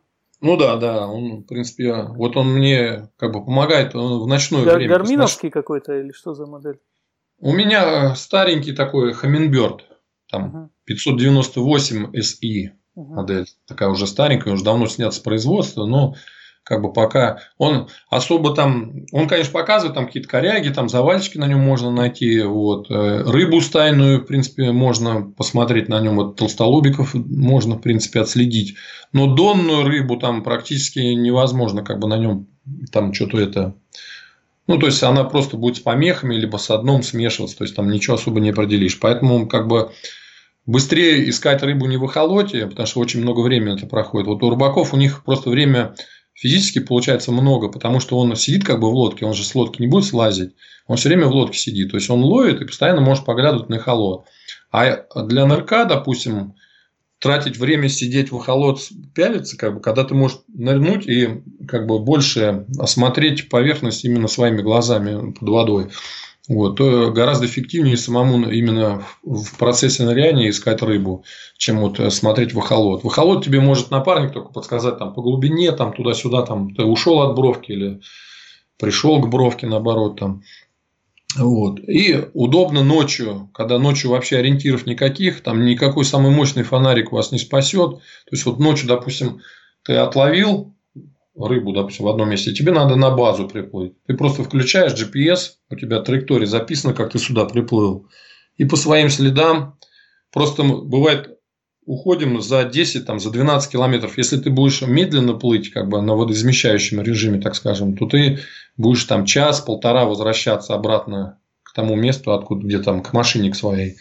Вот, поэтому все равно надо на глиссер выходить. А на глиссер выйдешь, ты можешь или там на мель налететь, там еще куда-то налететь. Поэтому, ну, как бы ночью опасно на глиссере ездить, особенно в незнакомых местах. Вот. Ну вот эхолот в этом плане нормально. То есть ты видишь как бы левый правый берег, то есть знаешь, что ты идешь по середине реки, допустим, идешь, ну, то есть на мель как бы ты уже точно не выскочишь. Угу. Вот. Поэтому в этом плане удобно вот с эхолотом ночью передвигаться, если. Вот, потому что фонариком светить бесполезно, как бы. И даже возле берега, если ты будешь передвигаться, то возле берега опять же много коряк, то есть там опасно. Угу. И Фонарик, он даже самый мощный, ну, он 20-30 метров он бьет, допустим, до берега. И все равно это тебе ни о чем как бы не поможет тебе. Вот. Поэтому только идем как бы ночью идем по приборам, как, как летчики, там, это, пилоты самолетов. Угу. Вот. То есть смотришь на холод и плывешь домой. Смотри, Саня Мазай пишет э, э, из Херсона. Мне до сих пор так и не попадался толстолоб. В этом году на Днепре Сильный мутняк, много раз пробовал в мутнике на просвет охотиться на Лобатова, но пока, увы. И вот он тебя спрашивает, э, толстолоб mm. встречается на меляке? Ну, бывает, выходит, да. Особенно на зорке он это часто это к берегу жмется. И вот э, опять возвращаясь, если, допустим, к Райгороду, там вот в этих местах, то есть я заметил, вот когда я нырял, вот когда просто, допустим, ты приехал раз в неделю, отнырял, уехал, то как бы, ну, опыт прибавился, но а вот когда ты ныряешь 2-3 дня подряд, то ты делаешь анализы между днями и смотришь, почему же вот сегодня больше рыбы здесь, там, а вот вчера было больше здесь, и начинаешь думать. И я вот так понял, что от температуры воды прям вот очень много зависит. Буквально вот э, градус, полградуса. То есть вот ты, допустим, начинаешь утром нырять, у тебя на глубине показывает там 17 градусов температура, на поверхности 18. А солнце печет сильно, то есть лето все-таки солнце печет, и она буквально вот к 11 часам дня, ну то есть к обеду, уже на градус верхний слой больше прогревается. И, соответственно, рыба, она тоже это поднимается. То есть, допустим, если она ходила там на 10-11 метрах, она может к обеду чуть-чуть приподняться. То есть, допустим, на 2 метра выше стать начинать. Ну, чаще, то есть, она может ходить. То есть, вот это вот и опять же, откуда ветер еще идет. То есть там получается такой момент, что если ветер, допустим, идет с берега, то есть откуда еще ветер дует, тоже очень важно, потому что то есть они слои воды, они как бы перемешиваются, то есть отсюда может, если подуть, допустим, середины Волги дует с противоположного берега, то оттуда более прохладная вода идет. А если ветерок идет, допустим, с мелика, то есть где вообще глубина там метр, два метра, там быстрее вода нагревается, и когда она, ветер, допустим, оттуда начинает чуть-чуть поддувать, то вода горячая отсюда быстрее выходит. Соответственно, рыба на эту теплую воду выходит. То есть она именно вот хочет как бы покормиться, в то же время она боится как бы яркого света, ну, толстолобик, к примеру, он не любит, ну как, э, может быть, он и не сильно там это сопротивляется солнечному свету, но он все-таки ему спокойнее, это где потемнее, ну, вот на глубине он себя чувствует комфортнее. Поэтому вот как бы он сильно подниматься он не хочет, в то же время глубоко ходить не хочет, потому что чуть выше вода теплее. То есть, и вот я заметил, что вот такие вот нюансы, то есть, надо учитывать. Угу. Вот. Опять же, задул ветер сильный, допустим, рыба сразу уходит в более глубокие слои. То есть, ее надо глубже искать. Вот. То есть, вот такая вот, такие моменты вот заметил. Слушай, э, пишут ребята, обязательно спросить тебя про снарягу. Ну, собственно, я и сам э, очень хотел бы услышать о том, э, что интересного за этот сезон удалось тебе, может быть, что-то поменять в своем снаряжении, какой сетап у тебя сейчас, что ты используешь, может быть, что-то хочешь что-то изменить, ну, помимо того, что ты уже сказал, да, там, плане камеры? Не, ну, э, я не скажу, что у меня там какой-то вот за последний год-два там какие-то у меня это идут, идет какая-то модернизация. В принципе, у меня вот те ружья, как бы там моя как бы оснастка, она меня уже как бы все устраивает. Конечно, я всегда за протестировать какое-нибудь новое там оружие. Вот пишет ну, в смысле, тебе ружье. Э, слушатель наш, зритель Саня Скорый. Спроси, использует ли Дмитрий ружья Юрия В? Использую, продолжаю использовать, как бы вот, э, в принципе, мне все устраивает, я к ним очень сильно привык. Это уже как бы, ну, стреляю, так скажем, на отмышь, то есть проблем у меня там с попаданием никуда нету. Вот. Ну, единственное, я сразу скажу, конечно, вот честно говоря, немножко, чем больше все-таки, вот не зря говорят механики, чем больше, как бы, чем более сложное устройство ружья, все равно, как бы, шансов, что оно там, ну, более капризное, так скажем, есть небольшой, есть небольшая, как бы, с ним нюансы, то есть такие. Мне просто, как бы, радует то, что я рядом всегда нахожусь с мастером, и в особо там сложных каких-то ситуациях он мне помогает. Вот. Но я не скажу, что она прям ружье какие-то там имеет явные там недоработки, там проблемы, такого нет. Вот. Но как бы мне удобно. Бывают сложные моменты. Вот у меня буквально в семнадцатом году я осенью поехал на море, э, Малый Уртыш, и хотел там пострелять немножко это кефалевых, да, uh-huh. вот это с трезубцем там или как он с пятизубом. И у меня в принципе вот была проблема с ружьем, то что оно, ну так скажем, вышло из строя и своими как бы силами я не смог его починить. Uh-huh. Вот, хотя созванивался и с мастером, то есть может быть проблема вот с такими ружьями, как бы вот мне многие даже вот э, мои друзья, там, подписчики советуют там, вот, а ты попробуй там ружье того мастера, этого мастера. Я говорю, ну, я бы, конечно, с радостью все это попробовал. Э, мастеровые оружия, они, как правило, дороже стоят, то есть они, может быть, и по многим параметрам они лучше, но нужно всегда смотреть вот такое качество, как бы ремонтопригодность, как бы простоту, которую ты можешь сам обслуживать, в общем. Я не скажу, что я там какой-то там гуру в ружьях, вот. Я больше как пользователь ружей чем мастер какой-то там это. Ну, то есть сложный ремонт для меня проблема. Если там какой-то более-менее сложный ремонт сделать. Вот. Поэтому э, в общем, вот это вот как бы, с одной стороны, хорошие мастеровые ружья, с другой стороны, ты, когда у тебя ружье стандартное, заводское, ты в любой магазин пришел, купил там небольшую там детальку недорогую, там поставил, и у тебя все исправно. То есть, ты стандартные ружья их очень быстро там на коленке отремонтируют, как правило, можно. Вот, с мастеровыми там уже нюансы есть, там посложнее. Угу. Вот. Поэтому вот, как бы, если ты, допустим, э, пользуешься теми же ружьями, там в Волгограде, то вообще проблем как бы особых нету, там, не знаю, ну, может быть, только э, и у других проблем не будет в других городах, но бывают такие ситуации, что нужно обращаться к мастеру. Ну, по крайней мере, я так иногда обращаюсь, вот. А так, э, вот э, конкретно Юрины ружья, то есть у меня одни удовольствия, то есть от них угу. впечатления. Ну, вот. по остальной снаряге давай пробежимся. Ну, по остальное, в принципе, ласты у меня дав, давнишние. То есть я использую это Black Tech, у меня вот эти хорватские ласты, я как давным-давно купил. Они мне прям устраивают очень. У них вот от бортов, вот как в первоначальном состоянии я их купил, там сколько им, 5 лет уже, допустим, этим ластам. Это вот как они...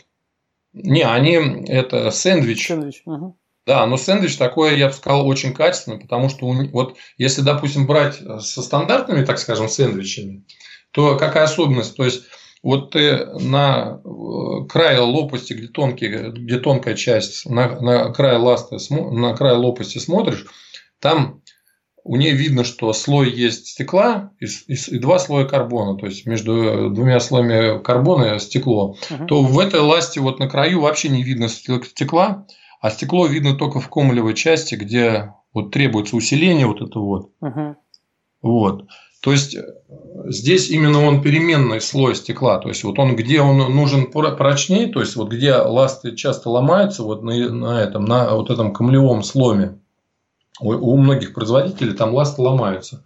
То есть здесь они вот упрочнены за счет стекла. А сама рабочая поверхность э, лопасти, вот там имеет тончайший слой стекла, то есть там буквально там, не знаю, там в один слой. А все остальное там вот карбон идет. То есть при этом получается, что у тебя упругость сохраняется, и в то же время как бы прочность лопасти остается высокая. Угу. Вот если даже вот сравнивать кстати, с чистым карбоном. Кстати, всегда было интересно э, для Волги, вот с твоей точки зрения, какие характеристики оптимальные э, лопастей?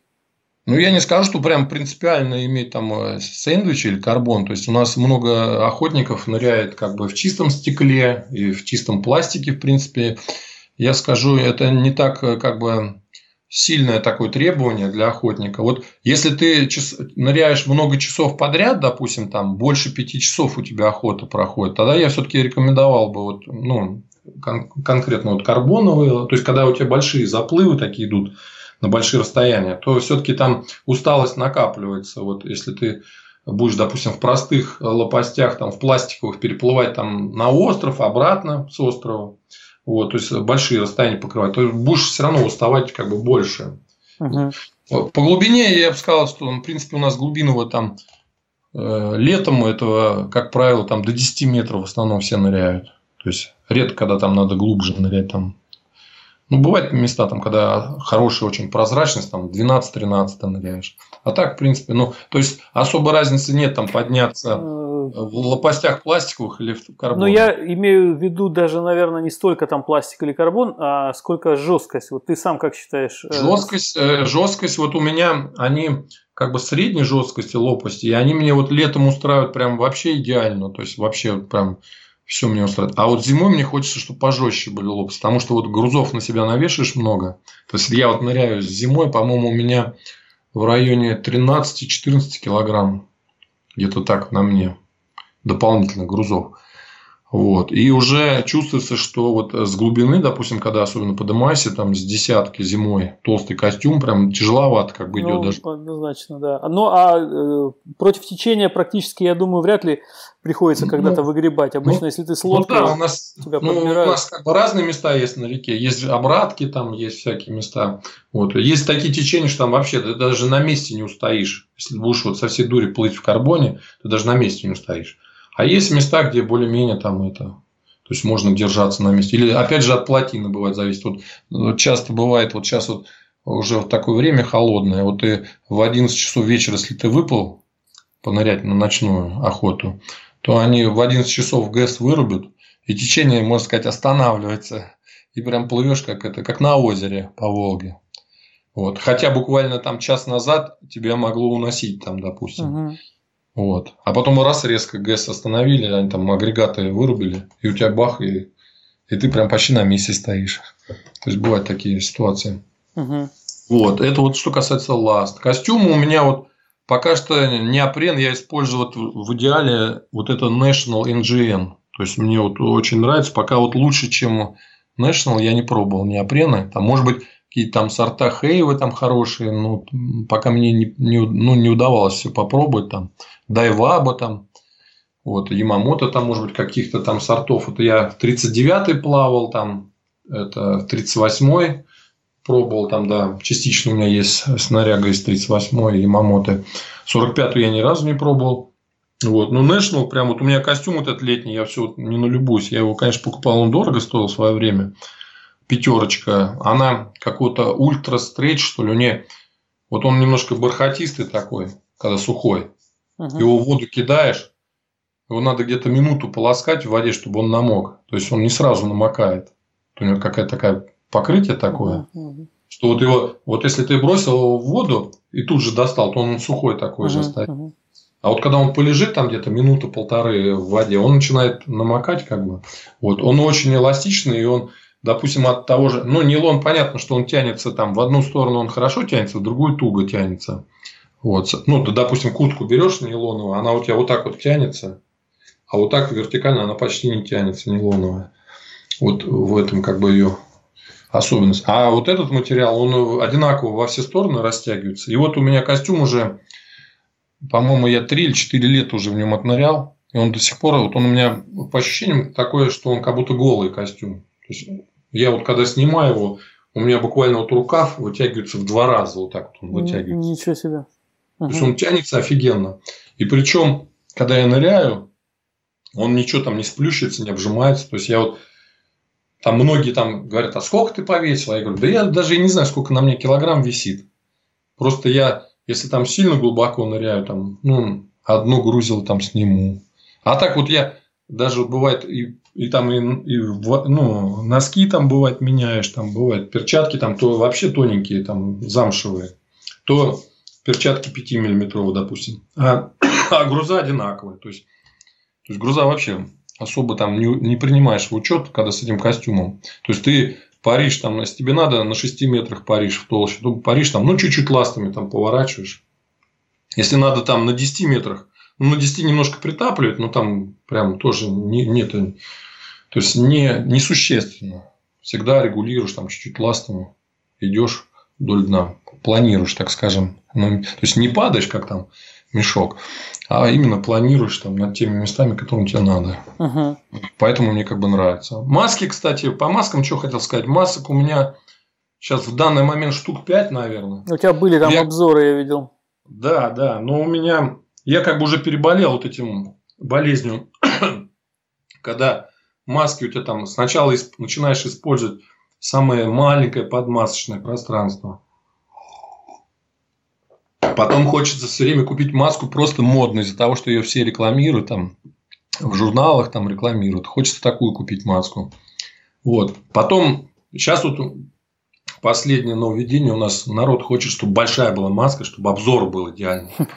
Ну, это, наверное, при не очень глубоких нырках, конечно. Потому, потому что вроде как глубина там до 10 метров, обычно там, ну, до 12. Там особо маленькое подмасочное пространство не надо. А когда ты как бы рыба рядом проходит, а ты ее не видишь. Вот в этом как бы проблема тоже большая. Uh-huh. А когда у тебя как бы иллюминатор большой, э, обзор как бы хороший, то ты вот, особенно на толстолобиков это очень актуально. У меня вот даже друзья есть, допустим, они на толстолобиков всегда одевают моностекольную маску большую.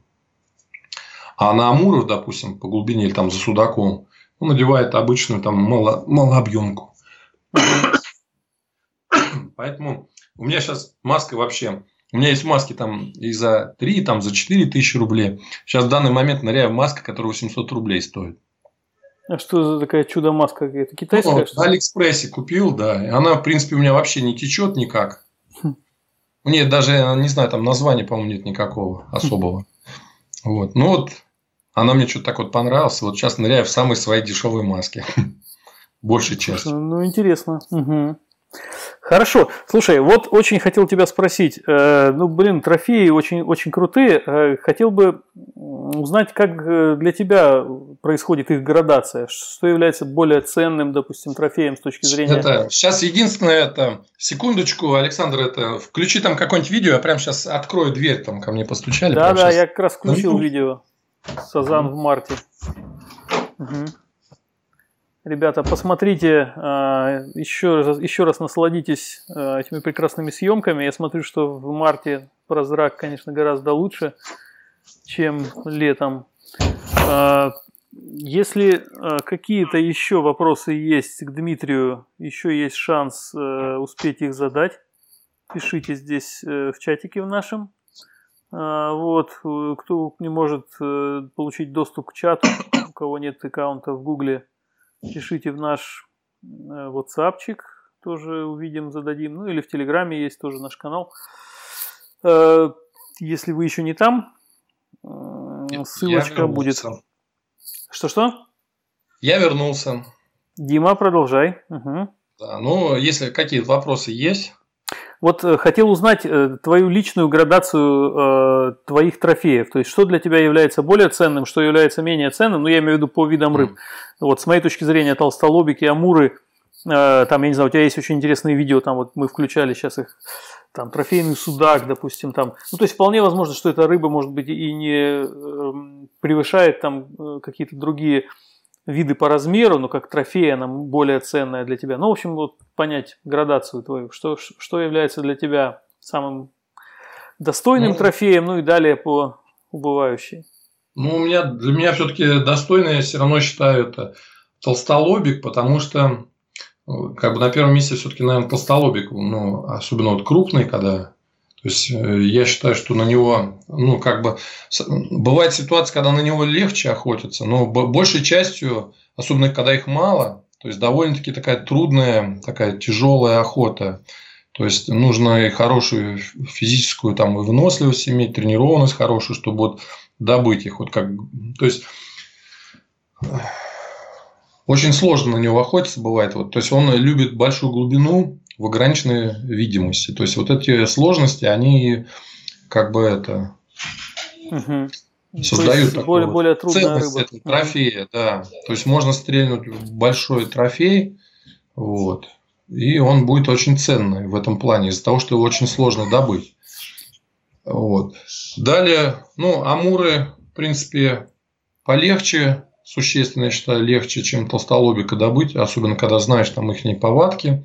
Ну, тоже, если вот именно говорить о крупной, можно сказать, там, я не знаю, там, ну, на второе место можно поставить, да.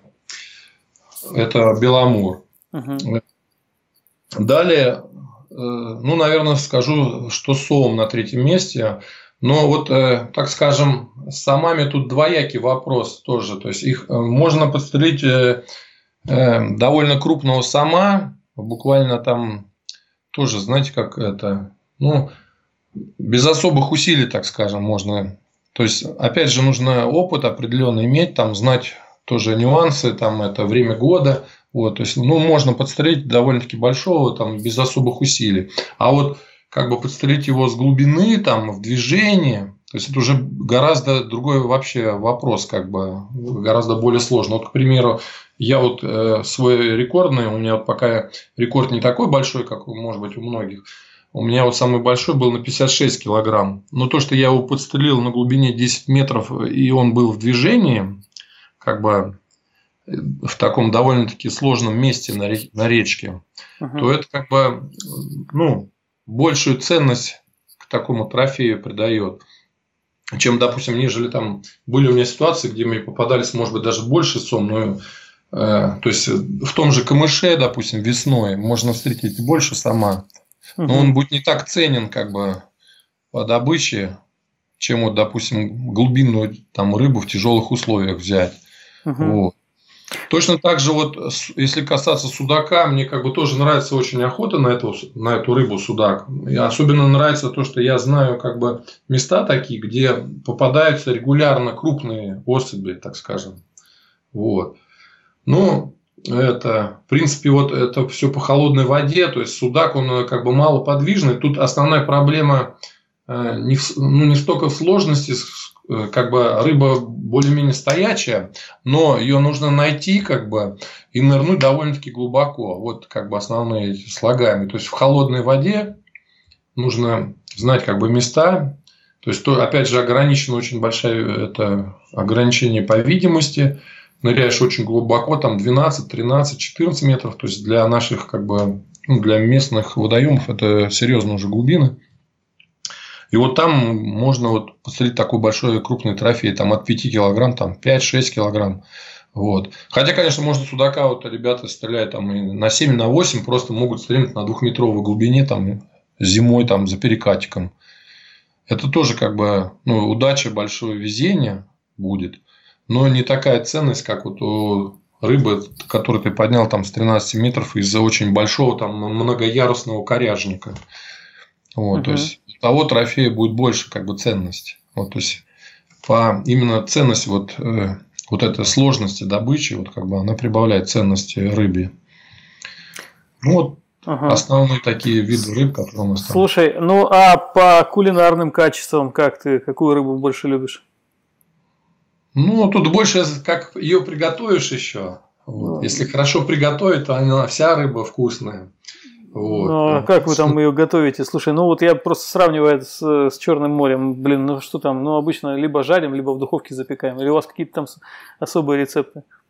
Ну, вот э, судак в кляре я очень люблю кушать. Там, или, допустим, запекается тоже там с грибочками, с картошками. Допустим, филе судака. Очень вкусное блюдо получается там. Вот, с разными приправами там. Вот, э, значит, сом. Ну, сом в основном я чаще это все-таки балык из него очень вкусный. Ну, такая более жирная рыба, да. Да, да, да. Вот, хотя тоже бывает там иногда кусочек можно и пожарить, тоже довольно-таки вкусно получается. Вот, если просто говорить о жареной, то самое вкусное все-таки ну, сазан из жареной рыбы. То есть он повкуснее будет немного, чем беломор. Угу. Вот. Все-таки сазан, он тоже так пожирнее, чуть-чуть рыба вкусная. И все-таки, по, если говорить про балык, допустим, да, то я бы все равно на первое место поставил из большого толстолобика. Балык вкуснее, мне кажется, чем из сама. Ты сам делаешь? Ну, у меня в основном как бы жена делает, да, то есть я там это участвую mm-hmm. в разделывании, там в чистке рыбы, а в основном, конечно, у меня жена готовит. Слушай, ну как, э, как это делается-то? Расскажешь секрет? Я вот не знаю, просто мне интересно, как такую большую рыбу завялить? Ну, летом, конечно, сложности есть. Летом обычно как делается? Э, то есть тоже филируется там кусочки определенные, то есть чтобы тебе быстрее там она просолилась, просушить, то есть куски должны быть поменьше, соответственно. То есть, если, допустим, в холодное время, вот как сейчас. То есть она не целая э, завяливается, ее как-то разделяете вы на куски. Обычно ну, же балык, он такой целый. Ну, да, если про толстолобик мы говорим. Да, да, да, про толстолобик. Толстолобик, то есть его, да, это, то есть нарезается, так скажем, полосами нарезаешь, э, филе, ну вот, э, филейная часть, вот, которая со спины, вот эта вот ага. мякоть, так ага. скажем, нарезается вот сечением, допустим, там там 4-5 сантиметров вот таким вот квадратным сечением, то есть такие полосы получаются. Вот. И их солишь крупной солью. Вот, там соли тоже обычно там, ну, там есть разные рецепты. И можно и в тузлуке делать, там быстрее получается. Можно просто солить там на, там, на два дня, на три дня засаливаешь это. Тузлук – это насыщенный раствор соли. Да, соли, да, да, да. То есть там это тогда там шприцуется обычно, то есть прокалываешь рыбу и шприцуешь вот этим э, солевым раствором. Тогда она быстрее как бы просаливается, ее просто надо переворачивать. В общем, э, мы обычно это вот э, просаливаем рыбу, и ее, если, допустим, в летнее время, то обязательно там вот она у тебя в холодке должна быть. А сколько просаливаться она должна?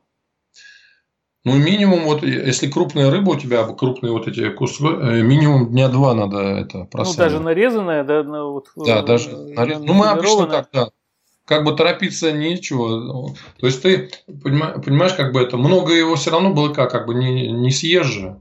Обычно вот у тебя несколько кусков солится в холодильнике, ты потом достаешь просто один кусок, его промываешь там от соли, то есть, чем дольше он солился, тем больше его промывать надо. То есть, промываешь, прям воду надо не жалеть. То есть, прям как простируешь мясо, прям от, ну, вот, все. Вы его не замачиваете, а просто под Ну, и замачиваем, и, то есть, меняешь воду несколько раз, простируешь, прям вот от соли сильно. Вот. И потом просто тебе достаточно одного кусочка, допустим, вытащил, и ты его вывешиваешь под вентилятор, ну, допустим, в теплое время года, под вентилятор вешаешь. То есть, вот у меня в данный момент, вот сейчас живу на первом этаже, нет балкона, Поэтому я просто кухню закрываю, открываю окно на кухне. Там сетка есть марлевая, ну, в смысле, сетка есть на окне. И просто включаю на всю ночь вентилятор. Вот. Оно подсушивается, покрывается корочкой мяса. Потом его утром снимаешь и обратно кладешь в холодильник. Он весь день опять лежит кусок в холодильнике. И следующей ночью ты опять открываешь окно. Ночью прохлада ночная опять вывешиваешь на вторую ночь опять под, это, под вентилятор. Ну, кто-то там, у меня друзья есть, которые даже под сплит-систему вешали, короче, куски летом. Угу. Тоже, говорит, вроде получалось. Ну, его так пару дней хватает, да? Да, вот два дня хватает, а потом просто ты его там либо на газетке кладешь просто уже это, просто, ну, опять же, там часть можешь покушать сразу, там часть убрал, на, газет, там, на бумаге в холодильнике на полочку положил, просто не в морозилку, а так. Вот. Ну, то есть, и... пересолить э, ты его все равно не пересолишь. Э, даже да, если он долго да. лежал в соли, ты просто потом да, его да, дольше да. промываешь. Все. Угу. Просто дольше промывать надо, да. А сколько все. по времени? Иногда, у тебя есть там. Иногда даже уже промытые куски мы обратно в морозилку кладем. А, ну, ты, опять же, э, промыл, да, но, может быть, нужно еще подержать просто в воде, чтобы вышла соль, нет?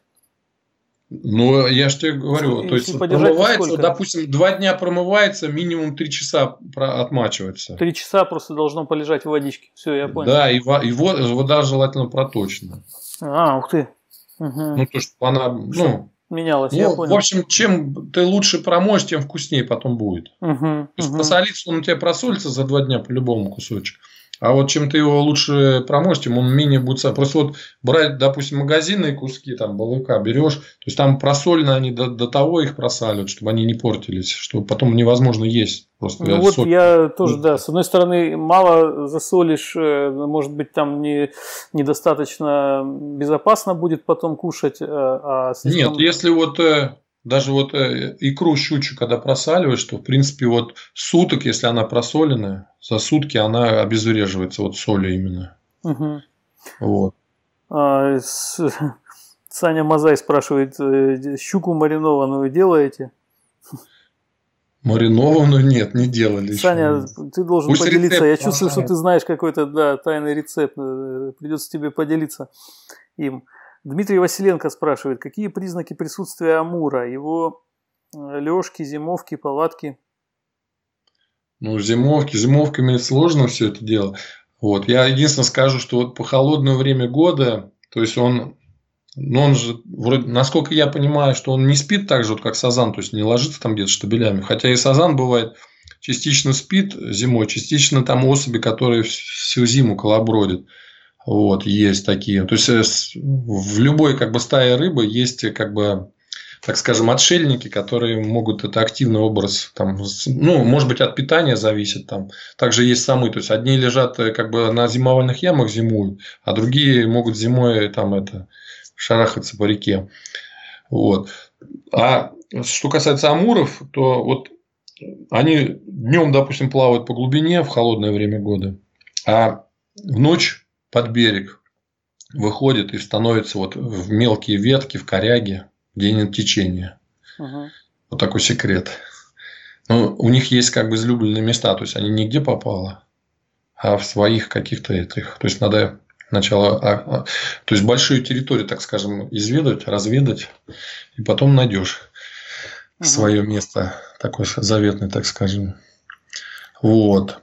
А, а летом, летом что? Летом они, летом почти, то есть вот э, с момента начала как бы открытия охоты у нас, в принципе, повсеместно плавают везде. Можно и на двухметровой глубине встретить амура там в траве. То есть раньше вот те года, допустим, когда я только начинал заниматься охотой, то есть у меня были такие моменты, когда я там сплит, ну вот у нас набережная, я прям с сплит спрыгиваю в воду, еще ружье не успел э, зарядить, а у меня мимо меня амур там на 15 килограмм проплыл. Ничего себе. То есть были такие ситуации. Это вот сейчас, не в каком-то там далеком прошлом? Не, ну это было, ну это как лет шесть назад было такие ситуации. Просто а, Кстати, раз уж есть, э, может, об этом... охотников было поменьше. Да, вот э, не сказали мы, по-моему, насчет отличия этого сезона. Как вообще в целом-то показалось? Больше рыбы, меньше? Что, как вообще с качеством воды? Ну, это рыбы я не сказал, что прям меньше стало там прям ощутимо. То есть, может быть, даже в каких-то там моментах у меня было впечатление наоборот, что рыбы больше стало. Вот, допустим, в этом году очень много сазана э, было и такого полтора-два килограмма, прям очень много было сазана. И в то же время было поколение, э, то есть вот это 4-5 э, килограмм такой сазанчик, ну, то есть это другое как бы поколение, но тоже было довольно-таки много как бы такие стайки. Вот, вот именно в этом году попалось. То есть в том году вот было это 3-4 килограмма были такие сазанчики. Но вот э, мелких сазанчиков вообще в прошлом году было мало. Ну и, соответственно, крупных тоже было немного, если вот говорить по сазану. Вот. А так, в принципе, я же говорю, вот в основном повлияло то, что это лето, что немножко как бы более скудным получилось из-за того, что они воду высокий уровень, плюс 2 метра от обычного, держали аж, по-моему, до первой декады августа. То есть практически все лето было плюс 2 метра у нас воды в Волгограде. Вот это было необычно по сравнению с предыдущими годами. Хотя вот в 2017 году тоже где-то почти весь июль тоже был большой это плюс. Вот последние два года, то есть такие как бы водные, очень сильно водные. И просто не столько как бы рыбы как бы это влияет на, на, на поголовье рыбы, сколько просто я привык, допустим, нырять там в свои там любимые места а в них было нырять тяжело, когда был уровень низкий, а когда уровень даже вот плюс 2 метра, туда практически вообще не, это, невозможно нырять на такие глубины, потому что течение все-таки сильное. И уже видимость так, настолько падает, что просто там банально ничего не видно. Угу. Вот, поэтому мне то есть я даже в этом году все свои места любимые даже не смог проверить, так скажем. Просто во многих местах не мог нырять, потому что там было бесполезно туда нырять. Угу. По воде, ну вот э, по прозраку, ну то, что воды было больше понятно, там по чистоте воды, там по ее качеству, как вообще? Ну, это цвела вода довольно-таки сильно в августе. Вот, допустим, вторая половина августа прям довольно-таки мертвой была именно из-за сильного цветения. То есть тут надо вот те, кто, допустим, у кого какой-то сменный график работы, тем хорошо. Или там кто-то там на себя работает, там вот люди предприниматели есть, им удобно. То, что вот когда зеленка, нужно, чтобы подул э, южный ветер, юго-западный или просто западный. Он, то есть он прибивает всю зеленку к одной стороне какой-то или просто угоняет туда, туда в сторону Саратова, угоняет зеленку. И вот буквально там у тебя ты сегодня ныряешь, у тебя полтора метра прозрачность. А ветер э, подул в ночь там или на следующий день, и у тебя на следующий день прозрак становится 3 метра. Угу. И вот этот день, если ты попадаешь, то отлично. И рыба как бы есть, и ты настреляешь. А если ты работаешь 5 э, дней в неделю, у тебя только суббота-воскресенье, ты выходишь в субботу, а у тебя ну, ветер да, попал, не попал, дует. как уже, да. И смысла нет в воду лезть, как бы. Угу. Ну, вот. что касается этого сезона, я так понимаю, закрывать пока не собираешься, да? Что еще? Какие да планы? У нас он фактически не закрывается, можно сказать, никогда сезон. То есть у нас это ну вот 2-3 недели зимой, когда сильные прям морозы. Ага, вы не ныряете. Там, да, а так практически у нас, понимаете, у нас это уровень на плотине сыграл, он э, ночной лед весь подломался, и после вот зимой мы ныряем, допустим, во второй половине дня, то есть после 11, после 12. То есть, по крайней мере, вот здесь я живу в северной части города, у нас лед быстрее тут отходит от плотины. То есть они сыграли уровень, вот начинает 8, грубо говоря, в 7 утра начинает э, турбина на максимум, начинает работать, и уровень воды поднимается там на 30-40 сантиметров. Он весь ночной лед отламывает, и часам к 11 он его весь сгоняет туда уже до центра практически лед уходит, и уже можно спокойно нырять зимой. Ага. Вот. Сейчас буду больше осенью нырять, наверное, ночью буду пробовать нырять, потому что ночью вот хищник, там щука, судак. То есть интересно. Бывают крупные экземпляры, хорошие такие. Я вот в прошлом году тоже неожиданно там ну, килограмм на 8 щук увидел, но она меня надурила. То есть уплыла. Вот тоже прям вот, ну, ну, буквально вот возле берега мелкота, там полтора-два метра глубина. Такое вот бревно стояло. Вот. То есть бывает просто даже вот интересно, так адреналин получается. Ну, у вас, конечно, вот. да, супер трофейная охота, особенно по сравнению с нами. Угу. Так что вот зимой планирую, да, вот лодку я свою починил. У меня в той, той зимой проблема с трансом была, я транец полностью заменил на лодке. Пришлось менять. Короче, сгнил транец. Угу. Ну, у тебя та же надувнушка, да? Да, та же лодка, да. 8 лет все-таки она у меня получается, что когда зимой ныряешь, там как не бережешь, как бы все равно вода попадает в лодку, и потом ее полностью из лодки не выльешь. И она в ночь, даже если день был плюсовой, в ночь замерзает. И вот эти микро трещины попадает лед. То есть он потихонечку разрывает эти трещины, больше становится. И в итоге вот у меня транец в районе пробки, вот сливной, там вот кусок выгнил. Прям можно было кулак. Разрушился, я, я понял. Да, разрушился. Угу. И там, говорит, уже ничем это латки ставить бесполезно всякие, только полностью транс менять. Вот я транс поменял, короче, получилось 12 тысяч рублей вот замена транса у нас. Угу. Ну, а ПВХшка сама еще пока... Э, да, делается. пока она, я спросил, там мастер говорит, да, нормально еще, говорит, угу. лет 5-6 прям можешь поплавать. Угу. Вот. Поэтому угу. вот у нас сейчас последняя тенденция, что вот кто зимой ныряет, те лодки берут вот с этим дном, как бы с, с надувным дном, то есть без паелов, без деревянных, без алюминиевых, то есть вот надувные днище такое. Они там называются хитро там и низкого давления дно. То есть ее приплыл с, это, с зимней рыбалки, просто перевернул, вытряхнул с нее лед, так постучал, весь лед обсыпался, и она у тебя опять весит 60 килограмм или там 50 килограмм лодка. А у меня лодка вот я днем ныряю, днем, допустим, там, даже бывает плюс 3 там, днем там, или там минус 5. Вот, а вода попадает, там вот литр два, допустим, попала в лодку, потом она все, под это замерзает. Палубу ты Получается снег, да, под, лед, под фанеру. Да. И вот каждый выезд у тебя лодка на 2-3 килограмма тяжелее становится. Угу. И уже там э, съездил 3-4 раза, потом она у тебя уже такая неподъемная становится. Угу. Ну, то есть свои есть особенности, нюансы. Хорошо. Э, ну что, в принципе, я свои вопросы все задал. Угу.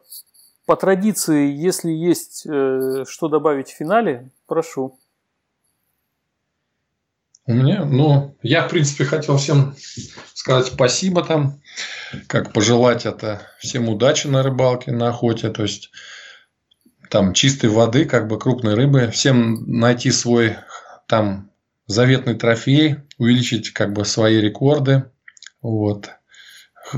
Также хочу, чтобы все не забывали там о безопасности, вот, то есть безопасность все равно должна быть на первом месте. Всегда должен думать, всегда куда бы ты там не нырнул, куда не полез, всегда все должен под контролем думать, смотреть, куда ты движешься, куда тебя несет, рассчитывать свои силы, тренироваться обязательно всем советую, потому что вот многие говорят, что вот я там ныряю день через день, а все равно вот я по себе заметил, что если ты не делаешь какие-то специальные там упражнения, специальные тренировки, там, грубо говоря, плохо занимаешься физкультурой, то у тебя результат падает. Даже если ты будешь через день нырять, там, там 5 раз в неделю будешь нырять, все равно у тебя и даже задержка дыхания, вот, допустим, зимой бывает момент такие, что начинаешь усиленно тренировать задержку дыхания, и как бы выходишь вот к марту на пик своей формы, так скажем.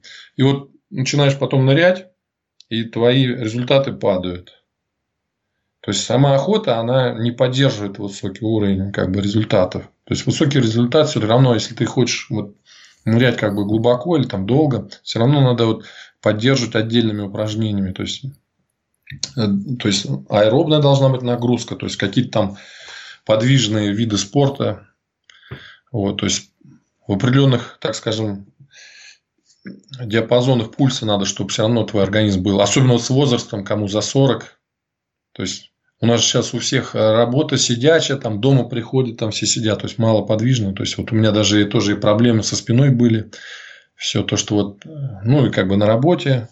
Поэтому как бы я считаю, что нужно обязательно двигаться. Чем больше Дима, двигаться. Движение, движение для спины. Он всем э, да. уже знакомым рассказываю.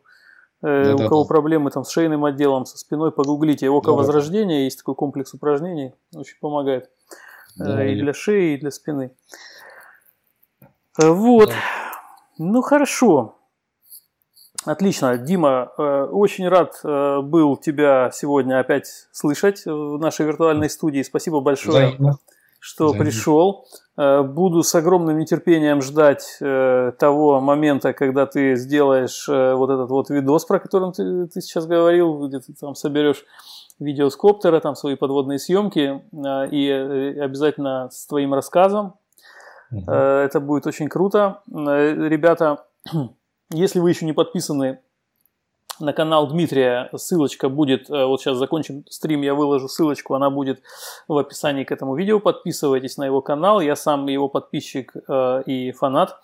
Также уверен, что большинство из тех, кто настоящей трофейной, волжской и вообще в целом подводной охотой интересуется, вы его канал уже знаете. Если еще нет, то подписывайтесь. Э, также благодарю наших э, сегодняшних спонсоров. Это интернет-магазин «Медведь». Э, это крупнейший онлайн и офлайн магазин Новороссийска. Магазин с очень хорошей репутацией и большой историей. Есть ассортимент, практически полный ассортимент всех самых известных брендов. Ну а сейчас в честь начала сезона подвезли пневматы, итальянские пневматы, э, весь диапазон длин от 50, 55 э, до 75 сантиметров, э, также пневматы Зелинка и э, вся размерная линейка арбалетов Буша, включая новые арбалеты Герой. Э, хочу также поблагодарить э, наших сегодняшних слушателей, тех, кто был с нами сегодня в прямом эфире. Да, про, э, еще раз про медведь. Э, ссылочка э, есть в описании. Если вы живете в другом городе, доставка работает в любой регион. Жмите, заказывайте. Также там вас проконсультируют, все объяснят ребята. Сам с ними советуюсь, дружу, рекомендую. Те, кто будет слушать нас в записи, вам спасибо большое, что дослушали до конца. Надеюсь, вам так же, как и мне, было очень интересно. Э, Дима, я хочу сказать только одно. Э, вот у меня очень большой пробел, конечно, в том, что я, э, живя на море, так и ни разу еще и не попробовал охоту пресноводную, и начать все равно я бы хотел именно с Волги однозначно. Так что я надеюсь, что все-таки я до вас доеду когда-нибудь, может быть, даже в следующем сезоне, может быть, даже удастся вместе поохотиться. Было бы, конечно, очень круто. Э, вот, ну что, э, на этом заканчиваем. Мы, кстати, сделаем сейчас серию э, еще репортажей про пресноводную охоту, и в том числе и про Волгу. Вот Дималевский обещал нам еще рассказать о своих охотах. Так что будет еще повод у нас поговорить на эту тему. Ну а сегодня заканчиваем. Всем спасибо. С вами было Водолаз Радио и подводный охотник и видеоблогер из Волгограда Дмитрий Васильков. Всем спасибо и пока. Всем, всем пока. Пока-пока.